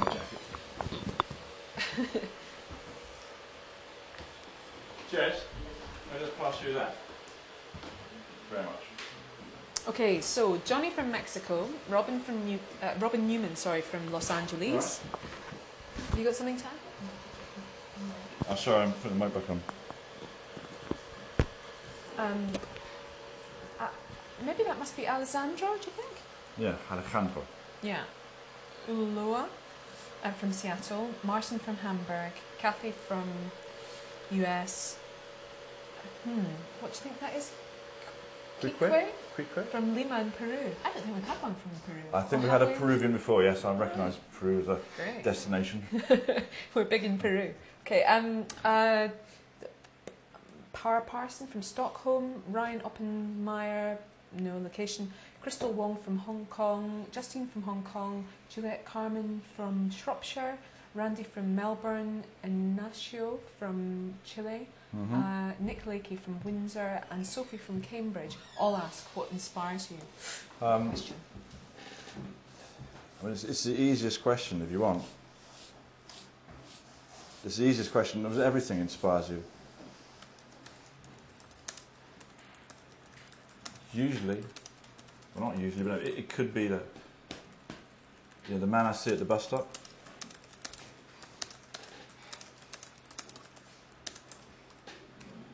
Could be a documentary, late night TV.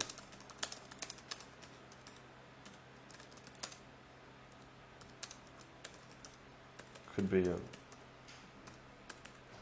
a phone conversation, a sound, something somebody says to you. They're all inspirations. But I don't think it's. I think it's more about desire than it is about inspiration, to be honest. If you want inspiration fu- that fuel your desire.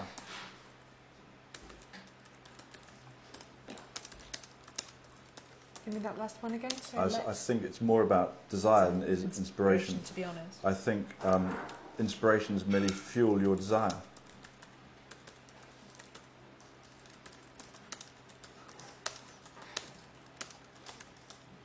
I remember last year when we were working on Bring and Buy,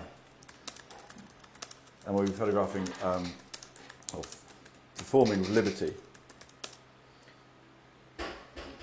Uh, dress me dress me down. Yes, actually, it's, it's actually both things, both Dress Me Up, Dress Me Down and Bring and Buy. I remember feeling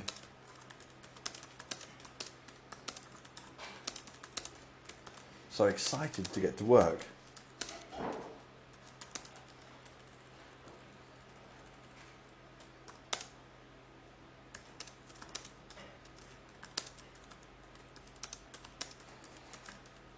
Although I was physically very tired, I'd wake up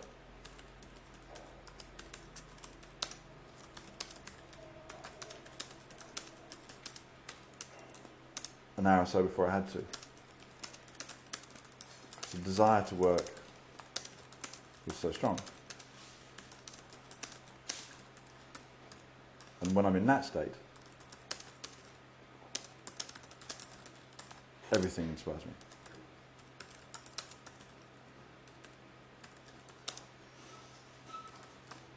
Um, and to, although not that this is completely relevant to the question, but to give a slightly longer answer, in that state I feel I can't contain the excitement.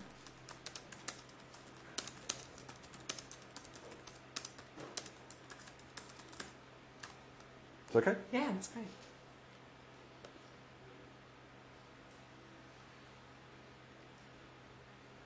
Ah, from Martin Margiela. Um, if you weren't how, Nick, what, a nice lot of questions. Oh. Yeah. Anyway, go on, sorry. um, if you weren't Nick Knight, what of your work over the past years, uh, over the years, do you think might inspire you the most? It wasn't me. Um, that's a tricky one to isn't answer. Martin Margiela Maison. Um,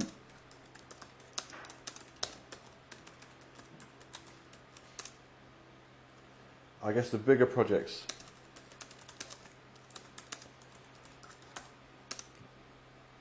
mean, SHOWstudio being one of them, SHOWstudio being a, it's not really a project, it's not sort of, I mean, Show One Studio, well, Show Studio would, would inspire me. If I wasn't me, seeing SHOWstudio would inspire me. That would be the, the main, Let's come back to that then. is that Just- okay? yeah, let me just t- delete that. There we go. I guess.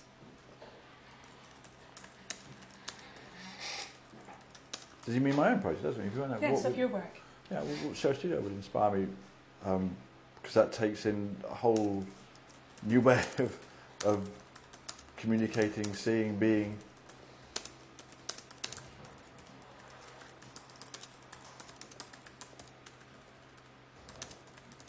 I mean, for, for, and that's what I find the, the most.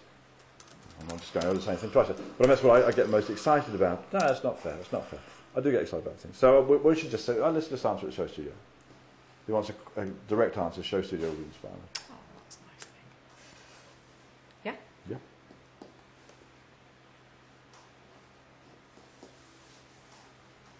Okay, two people. Martin Cohen from London and Bernd, is that maybe short for Bernard? Husneiter, maybe, from. Germany. Um, which photographer has influenced you the most? Um,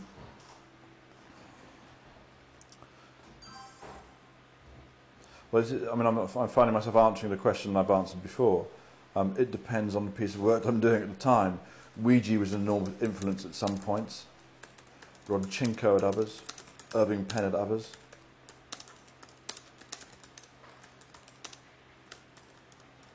And then it could be some unknown photographer from the world of advertising in the 1970s.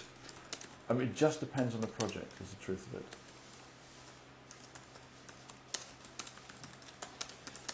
Who's the third you mentioned? Rodchenko. Weegee Weegee. and. Did you say Penn? No, I could have done. Um, Sorry. that's all right. Yeah, you said Irving Penn. Did I? Right, I said Penn. So Penn it is. But it- Equally, it could be. Equally, it could be an unknown or unheard of advertising photographer from the 1970s.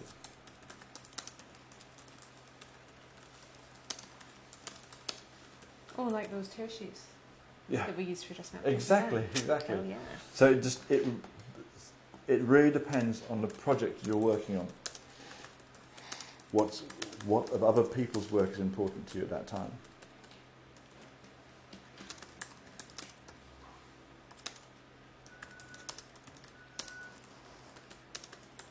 But I will tend, where it in a sentence, I will tend for no particular reason to check Irving Penn's work or to reacquaint myself. No, not reacquaint. To check Irving Penn's work.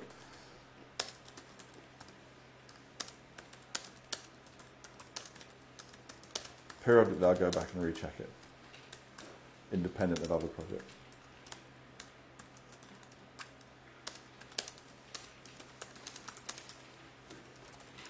It's a level of refinement in his work. I am still impressed. I'm still, still impressed. Level, there is a level of refinement and intellect in his work